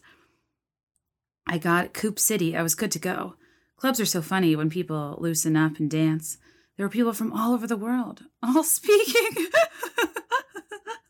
the international language of raging, I suppose. even though some people couldn't even communicate, the whole crowd raged on. Uh, Bree and Liz met Australian guys. I, on the other hand, am too am far too awkward to believe I could pick someone up. So I danced with Hannah and requested songs from the DJ that night. Finally, I got him to play Whoomp There It Is. I had a great time. you guys. Literally, I see the same song. I'm like, I'm awful. I'm awkward. No one will ever dance with me. Also, it was Australian, not Austrian. Um, January 16th, 2007. I'm sitting in the most adorable Swiss Italian cafe, drinking a glass of red wine, enjoying local antipasti they brought complimentary with the drink. I just walked down here listening to Michael Bublé. uh, as the snow fell on the beautiful Lake Lugano. Is this really my life? I still cannot believe I live in a charming European city to go to school and my weekends are catered toward gallivanting around this continent. A whole new world to me. I'm sitting upstairs. It's, it was a place called La Bottega del Cafe. Literally one of the cutest places I've ever seen. I'm looking over into the cafe while old friends are catching up, speaking the lovely language that is Italian. The cafe is bustling with lone coffee drinkers, passers by, and young couples enamored by each other's very presence. People here have one quality unlike any other collective group of people I've seen. They pay attention. They look you in the eye longer. They stop to talk. How are you? It's not a substitute for hello, it is a conversation topic worth delving into, even in the biggest of hurries. The women chatting at the cafe talk slowly and sit and carry on as if their attention is theirs to keep for this instant. It's fascinating, really. I race everywhere I go and think my own thoughts take precedence over others' comments. Eye contact makes me uneasy, and romance I consider awkward. How did this difference come about? Why do we put such an emphasis on productivity and not on those we care about? Why is occasional leisure and simple everyday pleasures often considered nonsense? It all comes down to attention, awareness, the simple transcendence from self indulgences and goals of efficiency to concentrate on each other, if only for a glass of wine or a few minutes. I like how the women here look chic, but it's also simple. Just goes to show how excess is unnecessary. And with a little uh, innovation, what you already have can look brand new. I don't even know why I'm rambling on about European lifestyles. I just feel like my life has changed so much, or my everyday rather. You guys, I'd been there literally for two weeks. And despite all my apprehension, it works. It's peaceful. I have no means of communication except for face to face, no watch to tell me I need to be somewhere, no television or excess internet access to inform me of my previous world. I'm strangely at ease. It's so bizarre that my so called means of survival I now hardly notice the absence of. At night, as I try to sleep, my ears are reminded by the sounds of the train making me feel like I'm in the city, while the reassuring noise of the church bells on the hour tell me the world is still moving by. They constantly remind me that in my moments of confusion, I am, for that moment, going to be all right. As the Vino Rossi starts to go through my veins and Michael's. Michael's? Oh, Bublé. If Michael's enchanting lyrics make my mind wander, I can't help but wonder. Was she watching too much Sex in the City? Just kidding. I can't help but wonder. All my previous worries and emotional debacles, will they go away? Will I still be a hostage to my own feelings? It's hard to say how I will change from this experience. It's starting to become clear to me that my Virginia Tech microcosm, which I love so much, is not the world. I can only hope there are great things in store for me. Something to give me a new life energy, a reason to greet the day besides fleeting means of attention and self created gratification. Getting caught up in things I cannot prevent has been so cumbersome on my time in college, a time so precious that I am nearly appalled at how I spent a lot of the time in unnecessary heartbreak and fixable internal conflict. I don't know who I am, not in the least. I am not trying to set up grand expectations for some sort of epiphany. I just want to learn and grow whichever way I need to. I wish I could spend my time writing about what I do every day, but standard lists of activities don't compel me in the least. This journal will probably be filled with temporary highs and thoughts of inspirational uh, and thoughts on inspirational rainy days. Writing should never be an obligation. It should take place at those moments when your thoughts are so when your thoughts are overflowing and the only means of making sense of it all lies in your pen.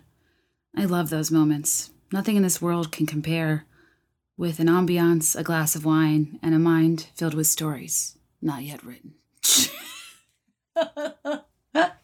we close with a quote from one prophet, John Mayer uh, Belief is a beautiful armor that makes for the heaviest sword. Oh my God. Yeah, guys, I won't read all this. I mean, I'm going to personally, but I don't think you guys need to hear it.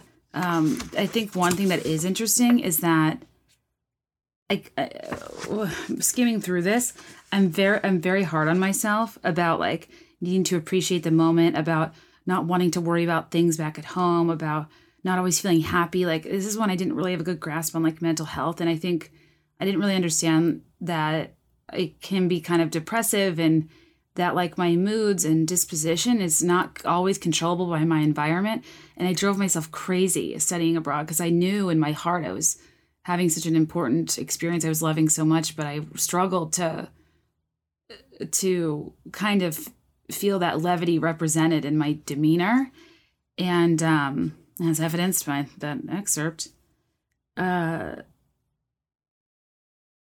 lugano okay I really don't know what my problem is. This is also beautiful, and I'm so lucky, but I just don't know how to appreciate it.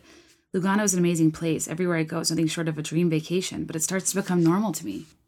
And I lose all perspective. I don't know what I'm missing, so I can't figure out what I'm looking for to fix it. I still think about my problems at home, and I just want to be fully in this experience, all things aside. I've never been able to figure out true fulfillment, and I'm starting to think that this is not so much a formula. There is not so much a formula to it as it is just simply relative to a personal choice. I hear happiness is a decision and sadness is the mind's best instructor. But I just can't figure myself out. Huh, I don't agree with that. I wonder where I heard that. How can I manage to get in a bad mood over something petty when I'm sitting in the world's first and biggest beer hall in Germany? How can I complain about how cold I am at a concentration camp? Oh yeah. Oh okay. I had just gone to a concentration. Yeah, that that was a uh, shocking, an important experience. Where I think I'm being very reflective. How am I sitting here journaling in the on the water's edge in the Swiss Alps after eating an amazing lunch, even writing about how uneasy I am? It drives me crazy because I know it's my fault. I need to let go, just relax and not be concerned with anything but getting from A to B. I think it's hard because I am with people I already know whom I love, but letting loose and having a unique experience can seem too familiar when you're kind of in the same world. But at the same time, I don't know what I'd do without them. They say you change so much after a semester abroad, having seen so much and now navigating your way around the world, but I don't know what if I will. I'm terrified I won't. I need to detach myself so badly from my day to day concerns on Blacksburg. I'm hoping after seeing the world, I'll have a mental upper hand of sorts. But I guess it's up to me if I use it. I need to do schoolwork, get out of bed earlier, snack less, smile more. Snack less. smile more. Uh, quit worrying about, oh, the guy I was seeing. Uh, go to bed earlier, get online less, think harder, walk slower, and just in general, feel better about myself in this whole experience. Maybe I'm reading too much into it. I'm so bad about expecting non-existent epiphanies and waiting on their on the universe to deal me a better hand. Some days I worried I, I'm worried I have a royal flush and I'm bitching about the suit colors. I'm so lucky, but mull over irrelevant matters that don't affect the outcome. I'm trying to have it just as I like it, even though it's not important. Maybe I don't get that. Maybe I need to stop looking and just let everything be. I'm rage writing. Yeah, something happened with a guy while I was there, but I'll, I'll I feel like I'll probably save it. Um, she behaves as if she were beautiful. Most American women do. It's the secret of their charm. I write an Oscar Wilde quote from the picture of Dorian Gray. Didn't I make a joke earlier that I wasn't quoting Oscar Wilde? Can't help but wonder, like, what, what am I talking about? Can't help but wonder what the process is of having a good attitude. I wouldn't say mine is bad per se, but I can't help but entertain my ever prevalent questions of self fulfillment. I'm listening to Daughters by John Mayer. It makes me think of my dad. I miss my dad. He's he's so wonderful. So is my mom. I miss them a whole lot. I'm gonna cry. Uh, it's weird feeling so detached from them when their support is essentially my reason of being so detached. Aw, I still miss them. Ugh, years later, still live far away and I never meant to. I truly think, too, it's interesting. I think back then I was kind of tortured about struggling to feel happy, but like like I said, the royal flush comment, and I think that I I really didn't uh, understand that mental health had has little to do with your environment, or it, it doesn't always have to do with your environment. I think I thought the way you think and feel is within your control, and what happens to you should influence your mental state. And I drove myself crazy because I could not identify the disconnect because I am so lucky.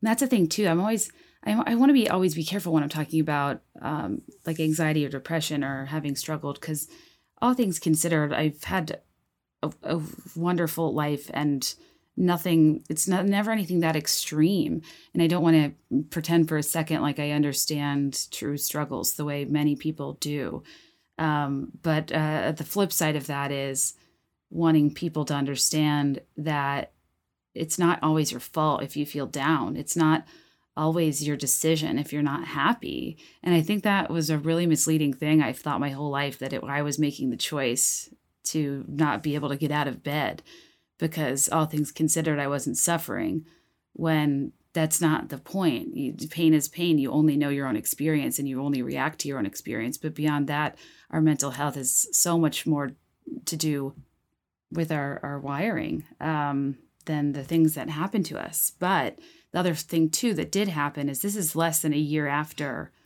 um, April 16th, 2007, which was, the, you know, uh, uh, what happened at Virginia Tech when I was on campus. And I I don't think any of us really knew what to do or like how to cope and I think I didn't really process that for years. I was affected in crowds for years. I was very jumpy for years. Like I just really I think that like I didn't know how to adequately mourn and move on and process something that was so defining of my college experience.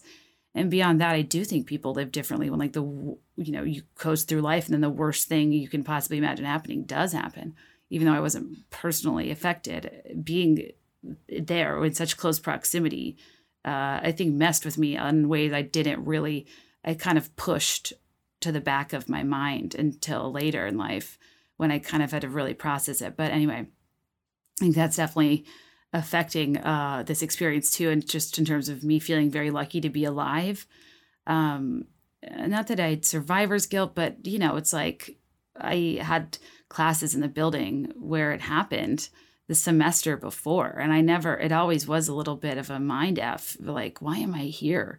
Like, I'm so ungrateful. I'm so mopey. I'm so lame. All I care about are all the, you know, boys and Bublé. Like, I, it's, it's an interesting thing now that I look back on it because I definitely struggled a lot with like wanting to make my surviving that incident like worth it in some way. I don't know how to explain it. I, I, I probably can't get into that now. To loop back to the ones from 2002, this is what like started this whole thing is because I had never read my high school journals. It's kind of what the like uh, main character thing completely stemmed from. Uh, but anyways, most of it is just about how I hate this guy I dated that honestly was a monster. Uh, freshman year, he uh, looking back, it was like borderline predatory. If I'm honest, he dated a lot of freshman girls, and um, like destroyed me, like broke my heart. It was the first time somebody had ever like paid attention to me. It was like kind of a two month fling. He was an upperclassman, like a cool one. I like could not believe. I was like, I, I can't believe this is happening to me.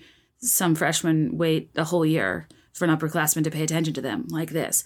Um, but then he would like he very like crassly uh, broke it off with me. I think on AIM, and like would just only reach out when he like thought one of my friends was hot or wanted to date them. He kissed some of my friends, which wasn't great nice of them either. But um, we'll just call him Jess. I talk about him a lot, and uh, I hated him. But I would write about how I hated him, and then I would go back and edit the journal entry and be like, asterisk, sorry, I was totally just PMSing. Like I'm always apologizing for a hot take. I said, I talked to Jess tonight, and yes, I still hate him. He faked caring about me while he was still upset. Again, guy's I'm 14. Uh, and then when I got off his back, he ditched me. Would it be so bad to occasionally say hi to me online or give me a call to hang out? I wish he'd just admit that he doesn't give a shit about me. Woof. And I honestly don't know why I care. The thing that sucks is that everyone thinks Jess is this all around nice guy, but no one knows the truth except for me. He's a complete jerk who goes from freshman to freshman because he can't get anyone in his own grade, lying and taking advantage of people. When he feels the need, he goes and finds his new three years younger girl of the week. I was actually the girl of the month or so. Not to pat myself on the back. Until he cheated on me prom weekend and figured I wasn't good enough while he was extremely hungover and dropped me the next day. And yet I still want to be his friend? I, what? I don't remember that. That's a thinker. I think of why I care so much, and I guess I just get so mad that he doesn't realize what he's done to me. He's been a complete and total bastard. What's a funny word usage to me, and yet I still manage to think he's a good guy. These are mixed messages.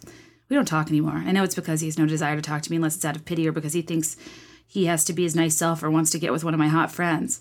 I try to confront the fact that he broke the promise he made to me about a hundred times, and his reaction is, What do you expect from me? Obviously, I shouldn't expect much considering the fact that all he does is lie. The least he could do is try to be friends. If not, it was a complete waste of time. It means nothing to him in the first place because I'm just another one of his freshmen, but to me it meant a lot more. So that's why I wanted to keep at least a friendship because at one point I cared about him. This is weird that I'm arguing for a friendship, but I probably just want like to be able to snoop on him. Maybe I hate him so much because he was my first serious older boyfriend and I wanted to experience the experience to be better. I wish he knew how many times I cried because he hurt my feelings, and I wish he knew how much I think about him. But most of all, I wish he knew he was truly a jerk, so maybe this won't happen to the unfortunate girls in the future who choose to date Jess. In a nutshell, all the good times, the bad ones, the kisses, the lies, the laughs, the long crying nights, the putting up with crap, the almost depression, the cheating, and everything that came along with him or things I did with him, the verdict still remains dating Jess was not worth it. Then on uh, July 26th, I said, I feel bad I said this, but at the time, he was being a jerk. Or maybe I was PMSing. Oh, Lord. Can I talk about how I went to the beach and there was a. Uh, well, I say while we were while we were at the beach, a thirty year old man was taking pictures of me in the water and said he was our cousin. I'm scared because that's how girls get raped.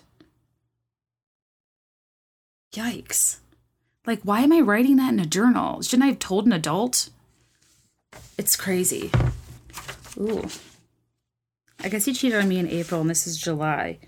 I go to somebody's house named Sarah, who tells me that one of my friends had made out with Jess. I say, if I had found out about this a long time ago, I would have seriously gone into a deep depression. But, but I have way too much to be happy about to care about them. Sure, I'll always be jealous, but I can't help that. She's a pretty girl, and I don't blame him.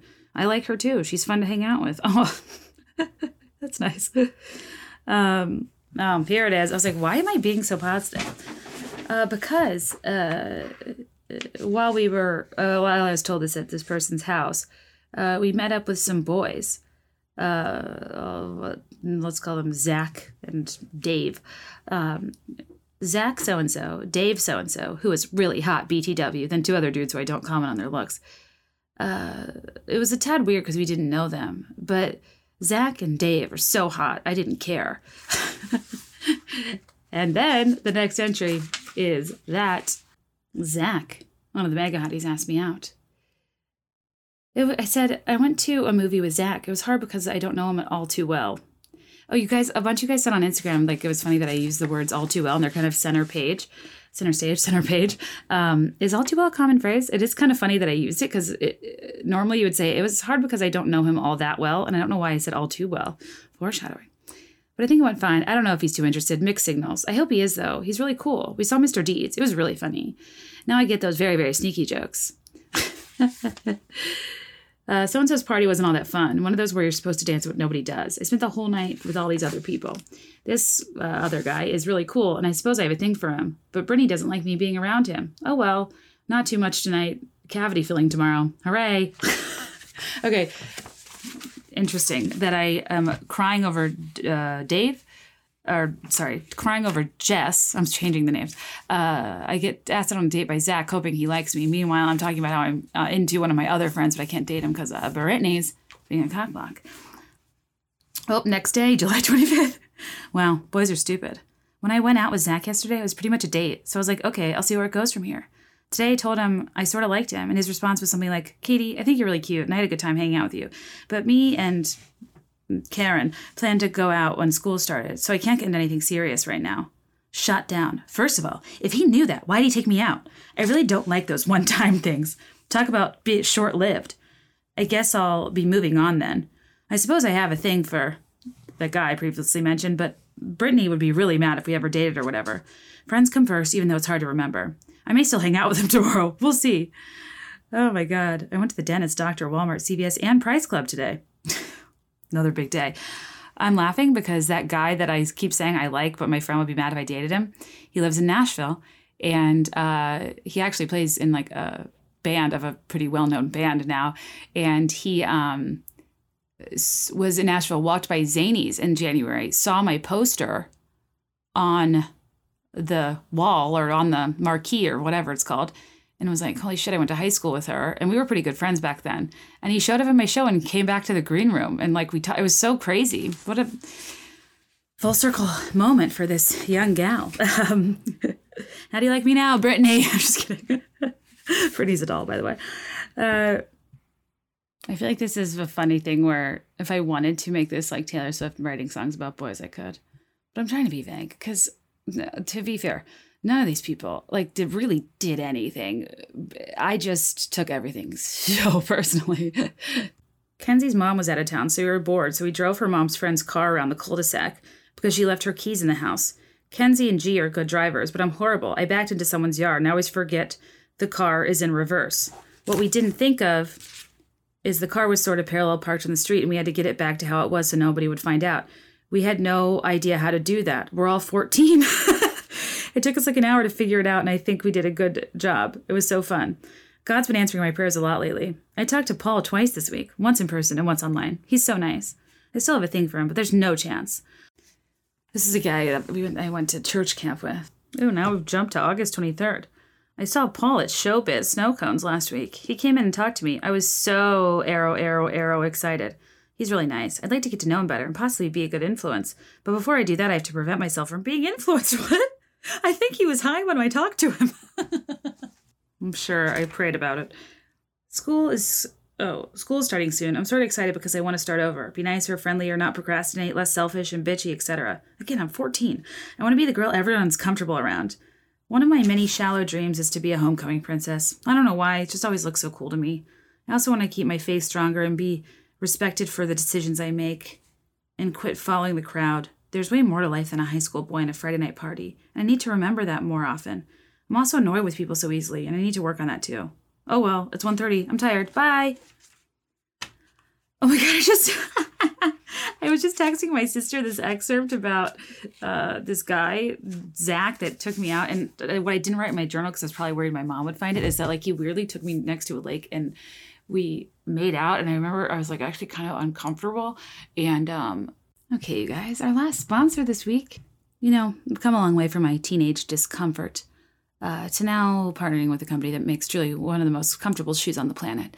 And that is, of course, Rothy's. If you guys are needing uh, another idea for this holiday season, give the gift of comfortable, washable, and sustainable shoes from Rothy's.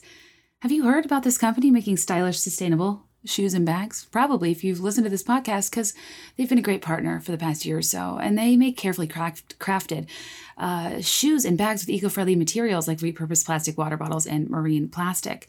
They have so many best selling shoes. One is called the Point in Black. It has over 3,000 near perfect reviews. I have the Chelsea booty in uh, leopard print that I love. And uh, you can spread the, the holiday cheer with the newest Rothy styles like winter ready shoes, brand new bags, and washable masks. Ooh, I need to take a look at their masks actually. Uh, and a Rothy's gift card, you can let your loved ones pick the perfect present. Rothy's has an ever changing array of colors, prints, and patterns to choose from and they are, uh, are made of a seamlessly knit thread that is like i said made from plastic water bottles and they're ultra comfortable as soon as you slip them on. What's crazy is that they've transformed nearly 70 million bottles into beautiful shoes handbags and face masks. And another major bonus is that rothy's are fully machine washable. Every time you need to refresh you can simply toss them in the washing machine. From start to finish rothy's prioritizes sustainability in manufacturing every step of the way. I have been wearing uh, the chelsea booty and um, my white loafers. And these I talked about in an earlier ad actually, how much trouble I have with shoe break-in. These legitimately, this is what they're like, they're known for. This is why Glamour called Rothy's one of the top gift ideas you can't go wrong with, and why Allure says Rothy's is the eco eco eco eco conscious gift you'll see on every list. Um, because they legitimately have no uh, break-in period thanks to their knit to shape design and the material. It's kind of crazy. So if you vaguely know somebody's shoe size, it's a great gift that they'll definitely love because they're again is so freaking comfortable and washable. Uh, but beyond that, yeah, you can get a gift card if you don't know exactly what to get. So if you want to check out all the amazing shoes, bags, and masks available right now at rothys.com slash be there in five, that's rothys.com, R-O-T-H-Y-S dot com slash be there in five. Style and sustainability will meet to create your new favorites. Head to rothys.com slash be there in five today. So my sister texted me saying the guy I went to that to Mr. Deeds with She's like, didn't his brother date Tatiana Ali? And I just died because, yes, it's such an amazing high school anecdote that like would make somebody cool. And it's just so awesomely 2000s. Um, like it's brother, like that was way older or something, dated Tatiana Ali for like a very brief time. And she came to a football game at my high school and everybody was like, oh my God, we Short Pump Virginia, like we were on the map. Tatiana Ali is here. A Fresh Prince fame of All Day Long. I think of you fame. Is that her song? All day long, I think of you. I say so. Oh my God, I this is what I'm doing. Okay, so where do I start? This is April twenty seventh, two thousand three. There's so much going on. Shall I write of my meaningless sorrows and my superficial high school problems? Sounds good. First off, I think prom is the most overrated thing I've ever heard. Well, maybe not the most, but it sure makes the top 10. Sophomores aren't legally, it's the law, supposed to go unless asked to accompany an upperclassman. Fortunately, my boyfriends, no, fortunately, my friends, all older boyfriends, are the hot girls and have received prom dates. So here I am, stuck listening to perpetuating conversations about dresses and who's in whose group and how they're going to do their hair. It's funny, I could say I don't care, but I'd be lying. Anything that is a privilege makes it 10 times cooler, such as getting asked by someone older and experiencing prom as an underclassman. I can't say I wouldn't be hyped if I was going, but for now, it's rather irritating, especially since the more I hear, the more I wish I could go, but it's just not in the cards, I guess. I can't ever really find a boy who likes me. I just don't feel as pretty as the other girls. Don't you hate when all your friends experience a ridiculously fun time and never cease to talk about it weeks after? It feels if prom is going to be one of those times when you're the person speaking of this joyous occasion, it's no big, and others who weren't in on it are the last anyone on anyone's mind but I listen to it and it sucks big time and furthers my envy that my friends are always a step ahead of me in everything. Boyfriends, grades, God, the works. God. Oh my gosh. Uh, it's something I've tried to get used to over time, but it still keeps me up at night. Don't get me wrong, my friends are the best, but it's just hard having your closest companions be so damn perfect. We all have our problems. I've learned that since I was three. What happened when I was three? But how come others' problems seem so unevident and they and their good qualities seem to prevail high above the rest, making them seem more flawless, while you sit here and bask in your sorrows and think of everything going wrong? Again, guys, I'm 15. The grass is always greener, I guess. It's just one of those innate things you never get rid of. Such is life. Bring on more shallow experiences to laugh about in my 20s. And yet, this is only the beginning. But it's who I am. Take it or leave it. Again, I oh my god, I joked earlier, take me or leave me. I just seen Rent. I think at like my friend Elise's house, and I wasn't supposed to. Um, but for now, I guess I'm okay with myself. And then I say, now that I'm out of my superficial mood, I'll go with a topic more along the lines of current events. I really want to be well rounded and not so much caught up in my ever shrinking, unsignificant world. So I try and pay attention to things going on that are actually important. So, my new topic of discussion war. ah, this is April 28th. Love. Love is a many splendored thing. Love lifts us up where we belong. All you need is love. Not to sound like a broken record of a Moulin Rouge soundtrack or anything, but in this case, Ewan McGregor speaks the truth. there, there is no better, uh, there's no better descriptor, no better metaphor, really, of being a teen in a post 9/11 world than to uh, experience the uh, content whiplash between the War on Terror and the Elephant Love medley from Moulin Rouge. I mean, I just think this is funny that I'm writing this at 15 and I'd never been in love. I won't say love is all you need, but yes, it's a many splendored thing. I'm not saying I've experienced it, but I think I have a pretty good grasp on the suspect. I know enough to realize it's invincible, wonderful, and is one of the most important aspects of life. Oof. And I know enough to see that all my friends with boyfriends of two months who think they're in love aren't. I don't doubt the limits on loving people don't exist, but in order to be in love with a person, it's something far too special to mess around with. But I feel like there are really two types of love, I guess I'm talking about our love and God's love. Oh gosh. Human love, I think, is something inexplicable. It is an infinite comfort that someone's by your side supporting you through thick and thin. I love my family, I love my friends, my true ones, that is. You know, you love someone when you get so mad at them, it's hard to confront them because you don't want to hurt their feelings, even though they just hurt you. Even if you do get in a fight, it doesn't matter because you have love to fall back on. And once a foundation of love is built in a relationship, it's forever. so sweet. I don't believe adults when they get a divorce because mommy and daddy don't love each other anymore. It basically means they were never in love in the first place. Oh my God. I wholeheartedly disagree with that. I think life is so complicated. I think marriage is a gamble. I I honestly think that people I, I, I respect commitment and the sanctity of marriage, but I think there comes a time when two people are truly not good for each other and truly have grown apart. And that now, as an adult, I, as a child of somebody's, I would rather grow up with happy parents who weren't having to stay together on my behalf, yet it was making them miserable. I would hate to know that somebody did something on my behalf that made them less happy. I am so pro doing whatever the hell it is you want to do with your own life that allows you to find joy, happiness, and peace. This is what I mean with judgments. It's so easy to say stuff like that uh, until you or someone you know is in that situation and you want what's best for them. And you completely change your ideals on its head to accommodate the firsthand circumstance that you see in front of you. How could you not when you love somebody, right? You want to support them and i think that we we people like my 14 year old 15 year old self give these hot takes uh, that are just completely uh, ignorant of any and all nuance and circumstance i mean what about abuse what about um, infidelity what about i mean like my god no ladies if it's not working uh, get out i hope you know it's very hard for me to read these things out loud but i guess it's good to showcase that we do evolve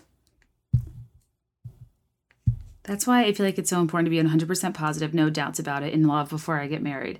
I will know everything about them and them know all about me. So we'll know that between our similarities and differences, we'll make one another whole. This is interesting. I totally, yeah. Very uh, pie in the sky misunderstandings of love. I feel that it's often what is looked for when trying to find love is the one element in your life to fill in what you don't have for a sense of completion. So it makes the one person you are truly in love with so special. You become part of each other. And that's why if something happens to someone you love, it hits you too, if not harder. You feel the same emotions and think each other's thoughts because the bond love creates conjoins you into one. And that, my friends, is impossible to fall apart no matter what. After all, the greatest thing you'll ever learn is just to love and be loved in return. Hyphen Moulin Rouge. oh my gosh, you guys. Uh, I'm telling you, I listened to way too many boy band ballads. I really, I mean, this is why I didn't have a boyfriend. I my expectations were far too high. Um, the next type of love is God's love. Don't comprehend his love, and I wish I could. He just loved everyone more than you'd ever know. There's a discrepancy between love and lust, and between likeness and tolerance. He doesn't do any. All he is is love. He sacrificed his own son, his own flesh and blood for us all, including the people who don't believe or are too smart for him. Oh, I'm one of those people now. Uh, I think that that's amazing. I can honestly say I don't favor people who don't talk. Wait, I can honestly say I don't favor people who talk bad about me. But God loves you when you betray him. He loves you when you make mistakes. He's the only person who truly knows you well enough to see past your sin and have confidence that you are wonderful. One of his own children. The love of a person completes you in a worldly sense, but God's love completes your soul. Once people realize what's laid out before them and choose to love God in return, it's a bittersweet feeling. You're ashamed of all the years you wasted turning your back to him, but you're thrilled to know someone eternally loves you and will guide you for all the years to come. God's always there with open arms no matter what the circumstance. God could have used his power to make the nails fall off the cross, but he didn't. That's love. April 29th. Another breezy topic. It's interesting because, I mean, that's that passage was s- sweet and uh, I'm sure is, you know, it's like what you want to believe, right? I just don't know how I feel about it anymore. I just the like w- word choice and phrases and the way I speak is just so I just is I I know what I'm doing and I can hear myself repeating what other people are saying. Like I think it's kind of clear. It's clear to me when words are mine versus when they're somebody else's. Um, here I say, I think that poetry is by far the coolest form of expression. Oh yeah, says everyone in high school. There's something about a poem that makes you analyze things more in depth while mm, providing a feel good tone that lasts after the poem's over. Poems are my escape, they're my comfort, no matter what the circumstance. Emotion is best displayed through poetry, and I love that. I was just watching some show on VH1 about rock stars and sex appeal and what they're wearing. I began to think, who really cares? None of this matters in the end. This resulted in a poem out of my own ang- disgust in an ever expanding superficial society. It's called In the End. It goes, Looking around, I see a world of blank faces. People who come and go, yet leave their filthy traces. They walk into life but run the other way. They've been, been given everything but fail to obey. Living in others' shadows, lost in its shapely dark, and reject the right path without leaving a mark. It's a path that leads to where we're destined and remains to be ignored. Some are just too blind to see we live to serve the Lord. Uh, all those with hollow eyes fail to comprehend. Faith in Jesus is all that matters in the end. Yikes. So maybe it's not Emily Dickinson, but hey, I try. It just seems that lately people are really losing sight of what matters. Oh well, as long as I've got my head on straight, I'll be okay. Anyway, the power of poetry is something I really feel is taken for granted. One time I wrote a poem entitled Beautiful um, about the unimportance of outer appearance and submitted it to a Richmond Times Dispatch poetry contest. I was a winner and my poem was published in the newspaper. A few days later, my dad told me that his secretary had cut out my poem and framed it and put it on her office desk to remind her that it's what's on the inside that counts. The fact that one of my measly poems has effect, had affected her in such a positive way touched me. I didn't even care that I won the contest, just knowing I made a difference was all I needed. Is that cool or what? I still think about it and it makes me happy. Maybe someday I can do it again. I'll pray that I can. There's more poetry to come. No worries. So long. While I'm caught in a good mood, I'll make a list of my favorite things chocolate milk, when the wind makes noise, songs that I know the words to, eye contact across the room. Very Bella Swan. Deep talks, Morgan's newscaster voice, winning, seeing my best friends in the hall, wrapping presents. No, I don't like that doing that anymore. I'm actually not very good at it. When when Daisy, my dog, does cute things, holding hands, late night phone convos, laughing till my stomach hurts, finding that some things never change. I just read a chicken soup book, like uh, dressed up boys, writing poems, lying in bed listening to the rain, uh, swing sets, finding money, hot laundry out of the dryer, waking up realizing I have time to sleep. When someone I don't know says hello, I don't like that anymore either. Good online convos that last for hours. Laughing at myself. Inside jokes, Christmas decorations. A's when I haven't studied. When my whole family's at the dinner table. Kelly's, my sister's stories. People who wear glasses, still true. Answered prayers. He, having someone to think about. New outfits. A good lunch packed by my mom. Baseball players. Crying. When my brother sings TV theme songs. Waking up to a new day. Hoodies, ceiling fans, remembering something hilarious. Mary Kate and Ashley movies. Being close to God. And most of all, I love to love. May 24th. I don't understand myself at all. Maybe that's a good thing, though. Why take the suspense out of life? Anyway, I have a lot of weird quirks about me. Credit to. I give credit to this guy that was on my bus for calling me quirky and for telling you telling me what it means. um, I always want something until I have it. I really wanted to get to go to prom, hence my first entry.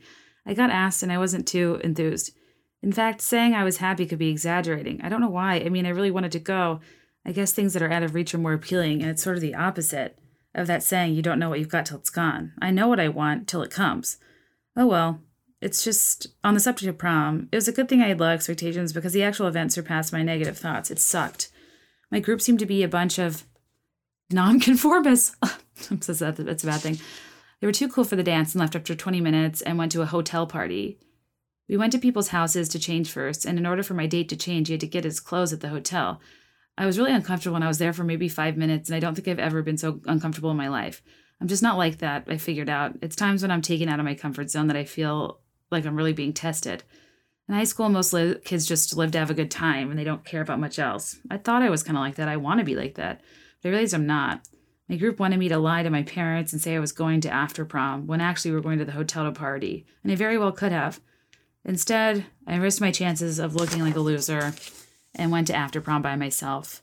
The night kind of made me realize a lot of things. I value my parents' trust more than a night of partying. Saying no is hard, but sometimes it's necessary. It also made me be thankful for the friends I've got. Real friends don't put you in those situations or ditch you to go get drunk. Plenty of my real friends have done that too, and I love them still. I'm not so happy to say prom sucked, but it's nice to know something good comes out of everything, and I'm getting more experienced each day.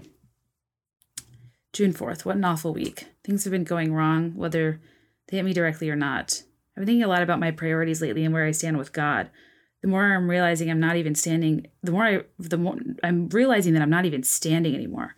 I've lost Him, and I think that's why I've been slowly getting unhappier.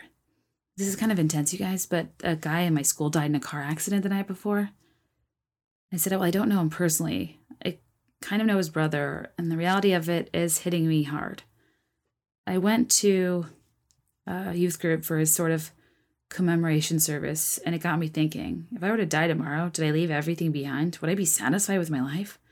Would I be strong enough to, in my walk with Christ, have a perpetual relationship with Jesus in heaven?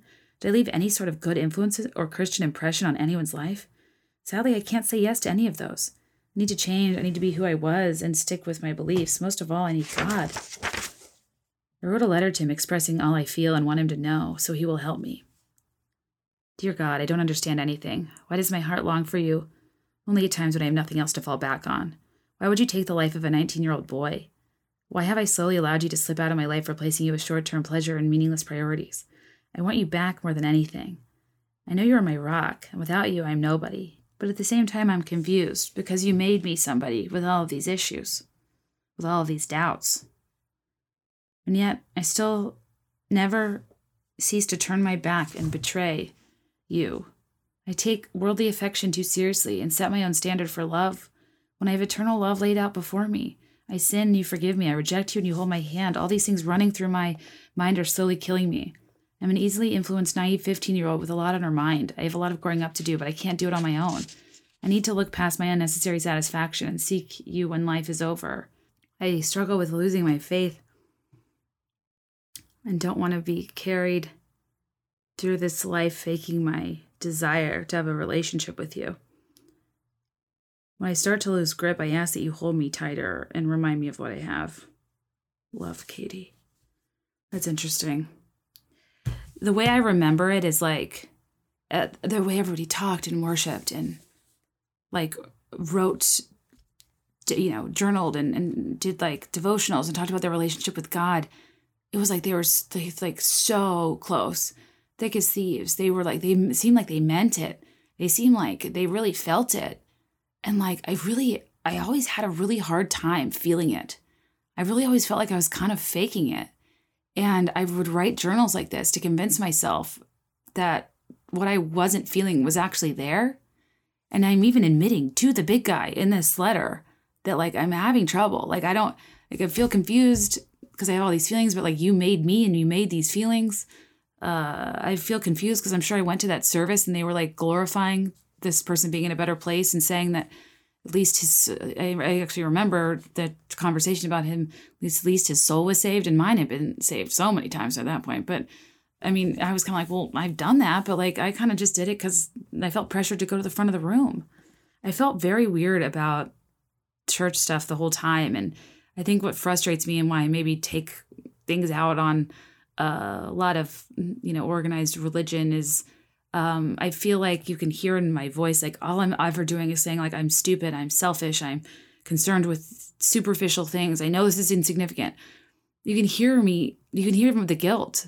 Is that like I was dealing with normal teenage things? I was having normal ups and downs and problems. And, uh, you know, at youth group, it was like, those things don't matter. You're being tested, you're being tempted. This is part of your testimony.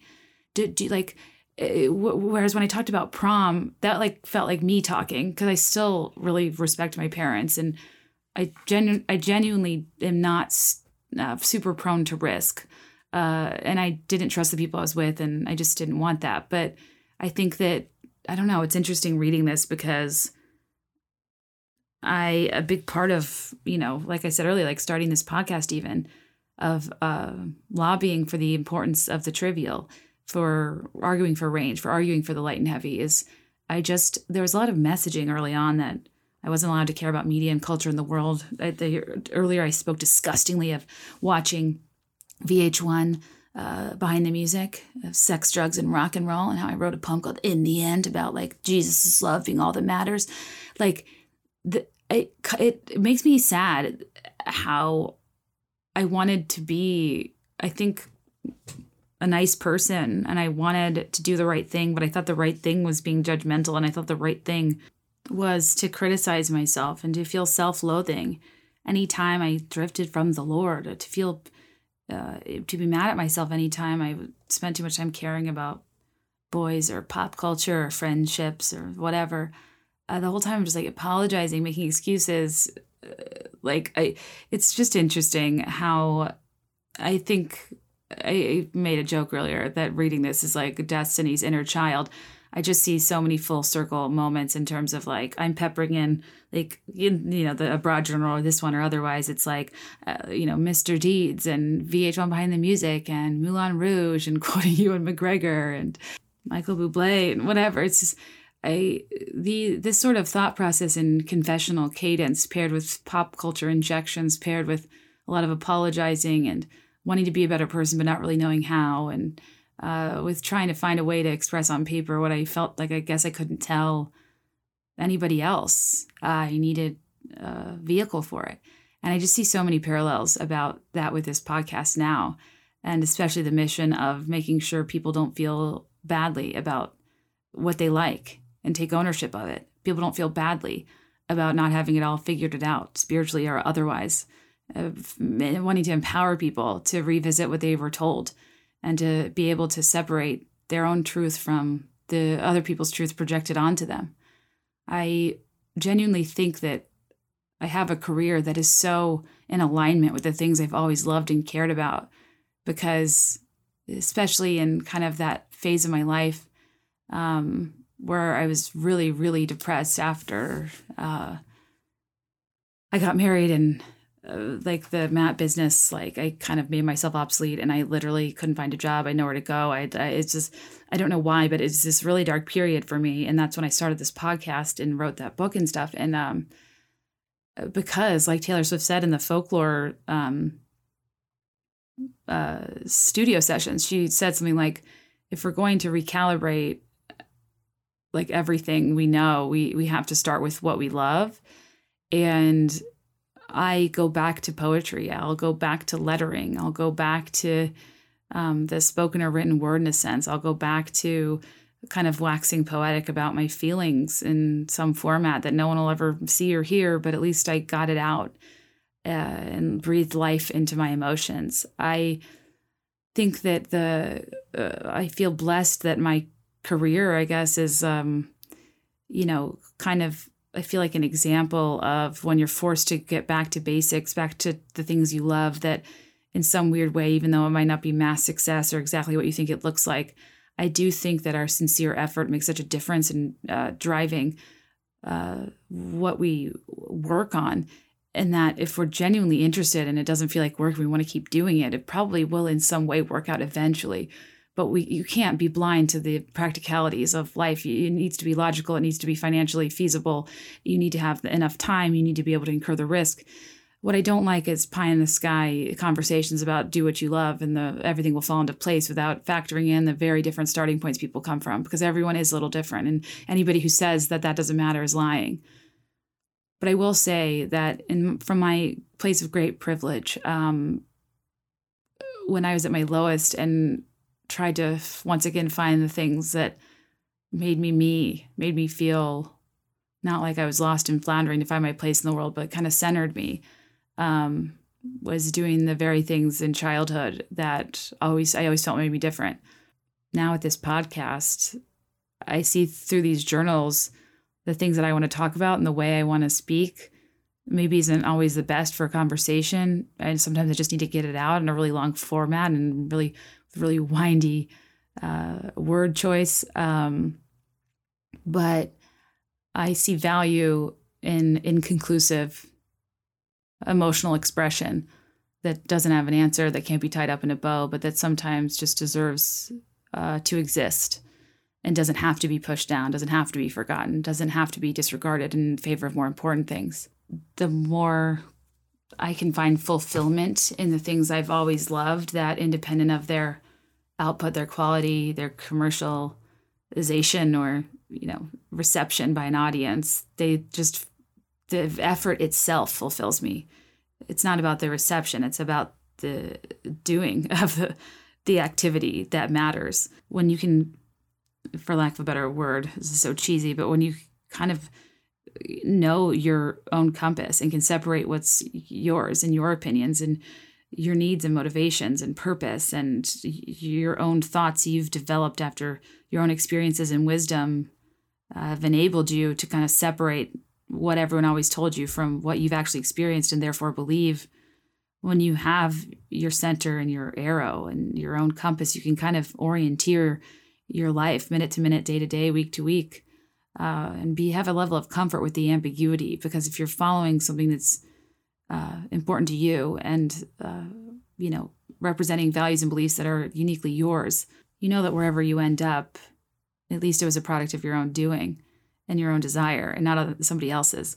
And i do think that that's kind of a differentiator and it's hard for me to explain my career decisions but the metaphor is almost like i've realized that when i rely more on that kind of compass and less on being given a map that was drawn to direct somebody through someone else's terrain, through somebody else's purview of a particular landscape and not mine, even though it might give me the best chance at what success looks like to them. It's impossible to c- account for the top, to, topography, to give a map metaphor, um, of my s- situation that will make that map or make that blueprint, whatever you want to call it. Um, as meaningful and as accommodating to my life.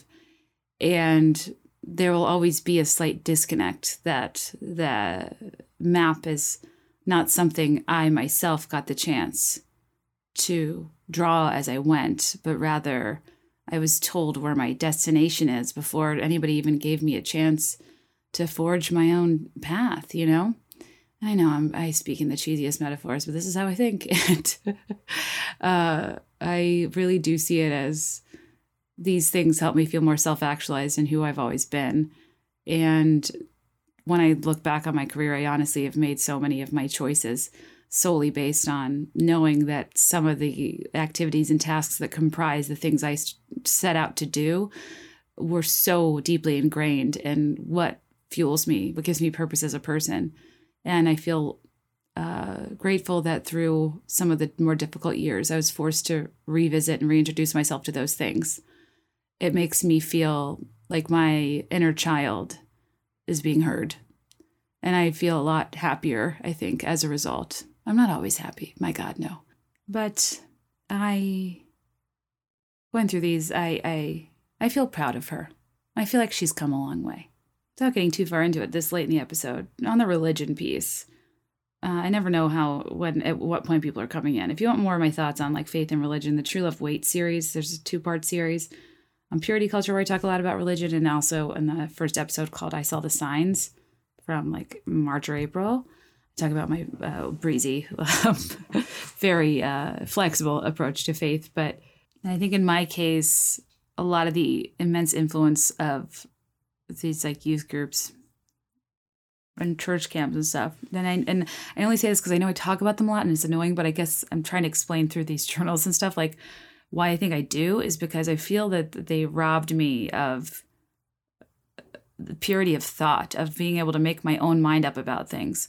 I feel like they made me feel guilty for a lot of my um, default settings. And I beat myself up about it for years and likely still do. And maybe I would have done that independent of them, but I definitely know that my tendencies to caring about uh, boys and being so emotional about breakups and friendships and being so sensitive and caring about pop culture and media and music and all these things, like everything I got excited about or lit lit me up, uh, was completely squashed in the context of what was supposed to be this amazing, pure, and holy light in my life, when it really just felt so restrictive and repressive. And I kind of come out of that eventually and realize I, f- ironically, in being told that I'm being fulfilled, I feel like I'm living, a, I'm living a half-lived life, and I just got to a place where I just felt like I genuinely didn't feel in my bones that this life was predominantly supposed to be about restriction and sacrifice, and that I believed in all of the love aspects of Christianity, but really resented all of the restrictive aspects of the way humans have organized the way we practice it uh, in my uh, you know adult life in my more progressive uh, sort of evolution i have you know a whole host of issues with how i feel like over time so many things are kind of almost dog whistled and developed as these religious views or uh, attributes or ways of living or these rules and they just are designed to exclude and to shame and to repress and I just, you know, the Christianity I learned about when I was a little girl, none of that is what it meant. it was all about acceptance. And um, I'll subscribe to any and everything that preaches love and acceptance. And I will rage against any and everything that equates one's purity, divinity, holiness, salvation with uh, rejecting and marginalizing other people in this world and in this life that they are absolutely no better than. So when I go after religious stuff, it's never meant to be personal, hurtful, controversial. It's my inner child wanting a chance to scream at my instincts of being accepting, of being understanding, of championing nuance, of understanding people are doing the best they can more often than not, and less about me wanting to tear something else down but I felt felt robbed of that opportunity to have a clean slate where I just got to um, perceive the world how I wanted to based on my own nature, and I've had to unlearn so much of it. And I think honestly, I, I'm quite bitter sometimes when I think about it. I think sometimes in going back, it helps us um, feel more strong in our convictions, more um, certain in pursuing doing more of what we love, more of what makes us lose track of time, more of what comes naturally to us, and of not perceiving things that maybe aren't desirable to other people or maybe aren't typical as uh, shortcomings, not feeling guilty for for caring about something that you don't care about anymore. To to resent a point in time when we lost perspective and to say we should have known better to say we should have been able to realize it wasn't a big deal isn't fair to the version of you that was not doing anything wrong. All they were doing is being present in their own life and reacting to the things that happened to them. And it's near impossible to do this perfectly. But i don't know if i ever regret the way i re- react to something as long as i'm doing it sincerely. Because you really do learn. And if you want to hear more about uh, how awful I feel like I was at the beginning of my relationship with Greg and how much I learned from those situations. You can listen to it on patreon.com slash be there in five. It's just a bonus content website. I'm gonna leave you with my final thought of my main of a main character moment that's particularly poignant to me, especially because it kind of marks a real plot twist I didn't see coming. I first need to be desperate and beg you to tell a friend if you like this episode to tag it on Instagram stories. t- uh, tell me if you're private. Word of mouth is all I have. It's very hard to grow a podcast. There are a lot of podcasts, so it means the world. You guys have no idea. I'm so appreciative of all of you that really go for the hard sell for a podcast that is a uh, is a bit of a hard sell to your friends. And um, also, I really would love to get to four. I think four thousand reviews. Uh, so if you would leave a five star review, if you want to write something that's cool, even if you just want to do the stars, it makes a huge difference. People that don't like something love to make it known, but if you do like something, it just helps out creators so much to get the feedback, to get the review. Um, so thank you in advance. And um, links to my Patreon will be in the episode notes, as well as all of our advertisers. Thank you to Feals, thank you to Away, thank you to Rothy's, thank you to Theragun. I guess uh, the last main character moment I wanted to share with you is a song that I really love that I fell in love with because of a movie called Love Actually. And even though my feelings toward Hugh Grant, I now feel very, I felt confused after he banged the nanny. I feel confused now uh, after watching The Undoing. That's not a spoiler. Um, uh, he, that movie I loved so deeply, just like The Holiday. And one of the reasons I obsessed over both The Holiday and Love Actually is because of their depictions of unrequited love. And for the majority of my life, I felt very um, destined, stuck. Uh, I felt inevitably I was always going to be in a situation where I loved somebody deeply and they did not love me back. This happened over and over and over and over again until I met my husband. And it's a very, uh, it's a, you're, you know, you're in a tough place when, even despite all logic, you're drawing a mathematical pattern from your limited dating experience, almost to self-fulfill a prophecy that you're you're doomed when you're not, and it's not an adequate sample size. And the people you've dated do not represent anyone. There's a pot for every lid, and there's a person for every person, and there's somebody out there who is looking for exactly the things that you bring to the table. You cannot say with any confidence, any statistical confidence, that you know for certain that that's not true because you cannot have possibly met everybody and understand everybody's individual circumstances and situations that might make them the perfect person for you and vice versa. And it's really hard to maintain that faith in the meantime. And it's really hard also for people that are adored so easily what it's like to not be felt like you're loved in return. And there was a scene in Love Actually where this guy, which now I see this a little differently because it's so strange, he's in love with his best friend's wife, which is messed up. But let's overlook that for a moment. And he uh, goes to her apartment, knocks, and says, you know, tell, say there are carolers or something along those lines. And he flips the cue cards, and there's a boombox playing, and he, they're being quiet. And he says, But for now, let me say, without hope or agenda, just because it's Christmas, and at Christmas you tell the truth. To me, you are perfect, and my wasted heart will love you until you look like this. And it's like a picture of a mommy. Anyways, he confesses his love to her. It's a little weird because she kisses him and he says enough, and it's like good enough for him, and he like gets closure somehow magically. But that was his like grand gesture. But before that grand gesture, um, they Keira Knightley keeps trying to get her wedding video footage. She like can't get in touch with this guy, and he's being weird. And then she goes to his apartment, and they watch the wedding video footage, and she notices that he just kind of keeps zooming in on her face. It's very strange. But then he like runs out and pacing around the city, and this song by Dido, Here With Me, is playing. And then they kind of montage through everyone's uh, complicated love stories in the movie. And it's just, I don't know, a song I've always loved that has always made me feel deep in thought about all of the ways we interconnect and uh, the meaning of love in our lives. And at a time when I felt I was never being loved in return, at a time when even up until the very last week before I met Greg, I still was finding receipts for jewelry guys I was dating were buying other women. Um, I uh, would listen to this song and just be like, feel, even though all things considered, this guy is loving his wife, you know, friend's wife is weird. I just really, really understood what it felt like to be all in and for somebody else to be all out.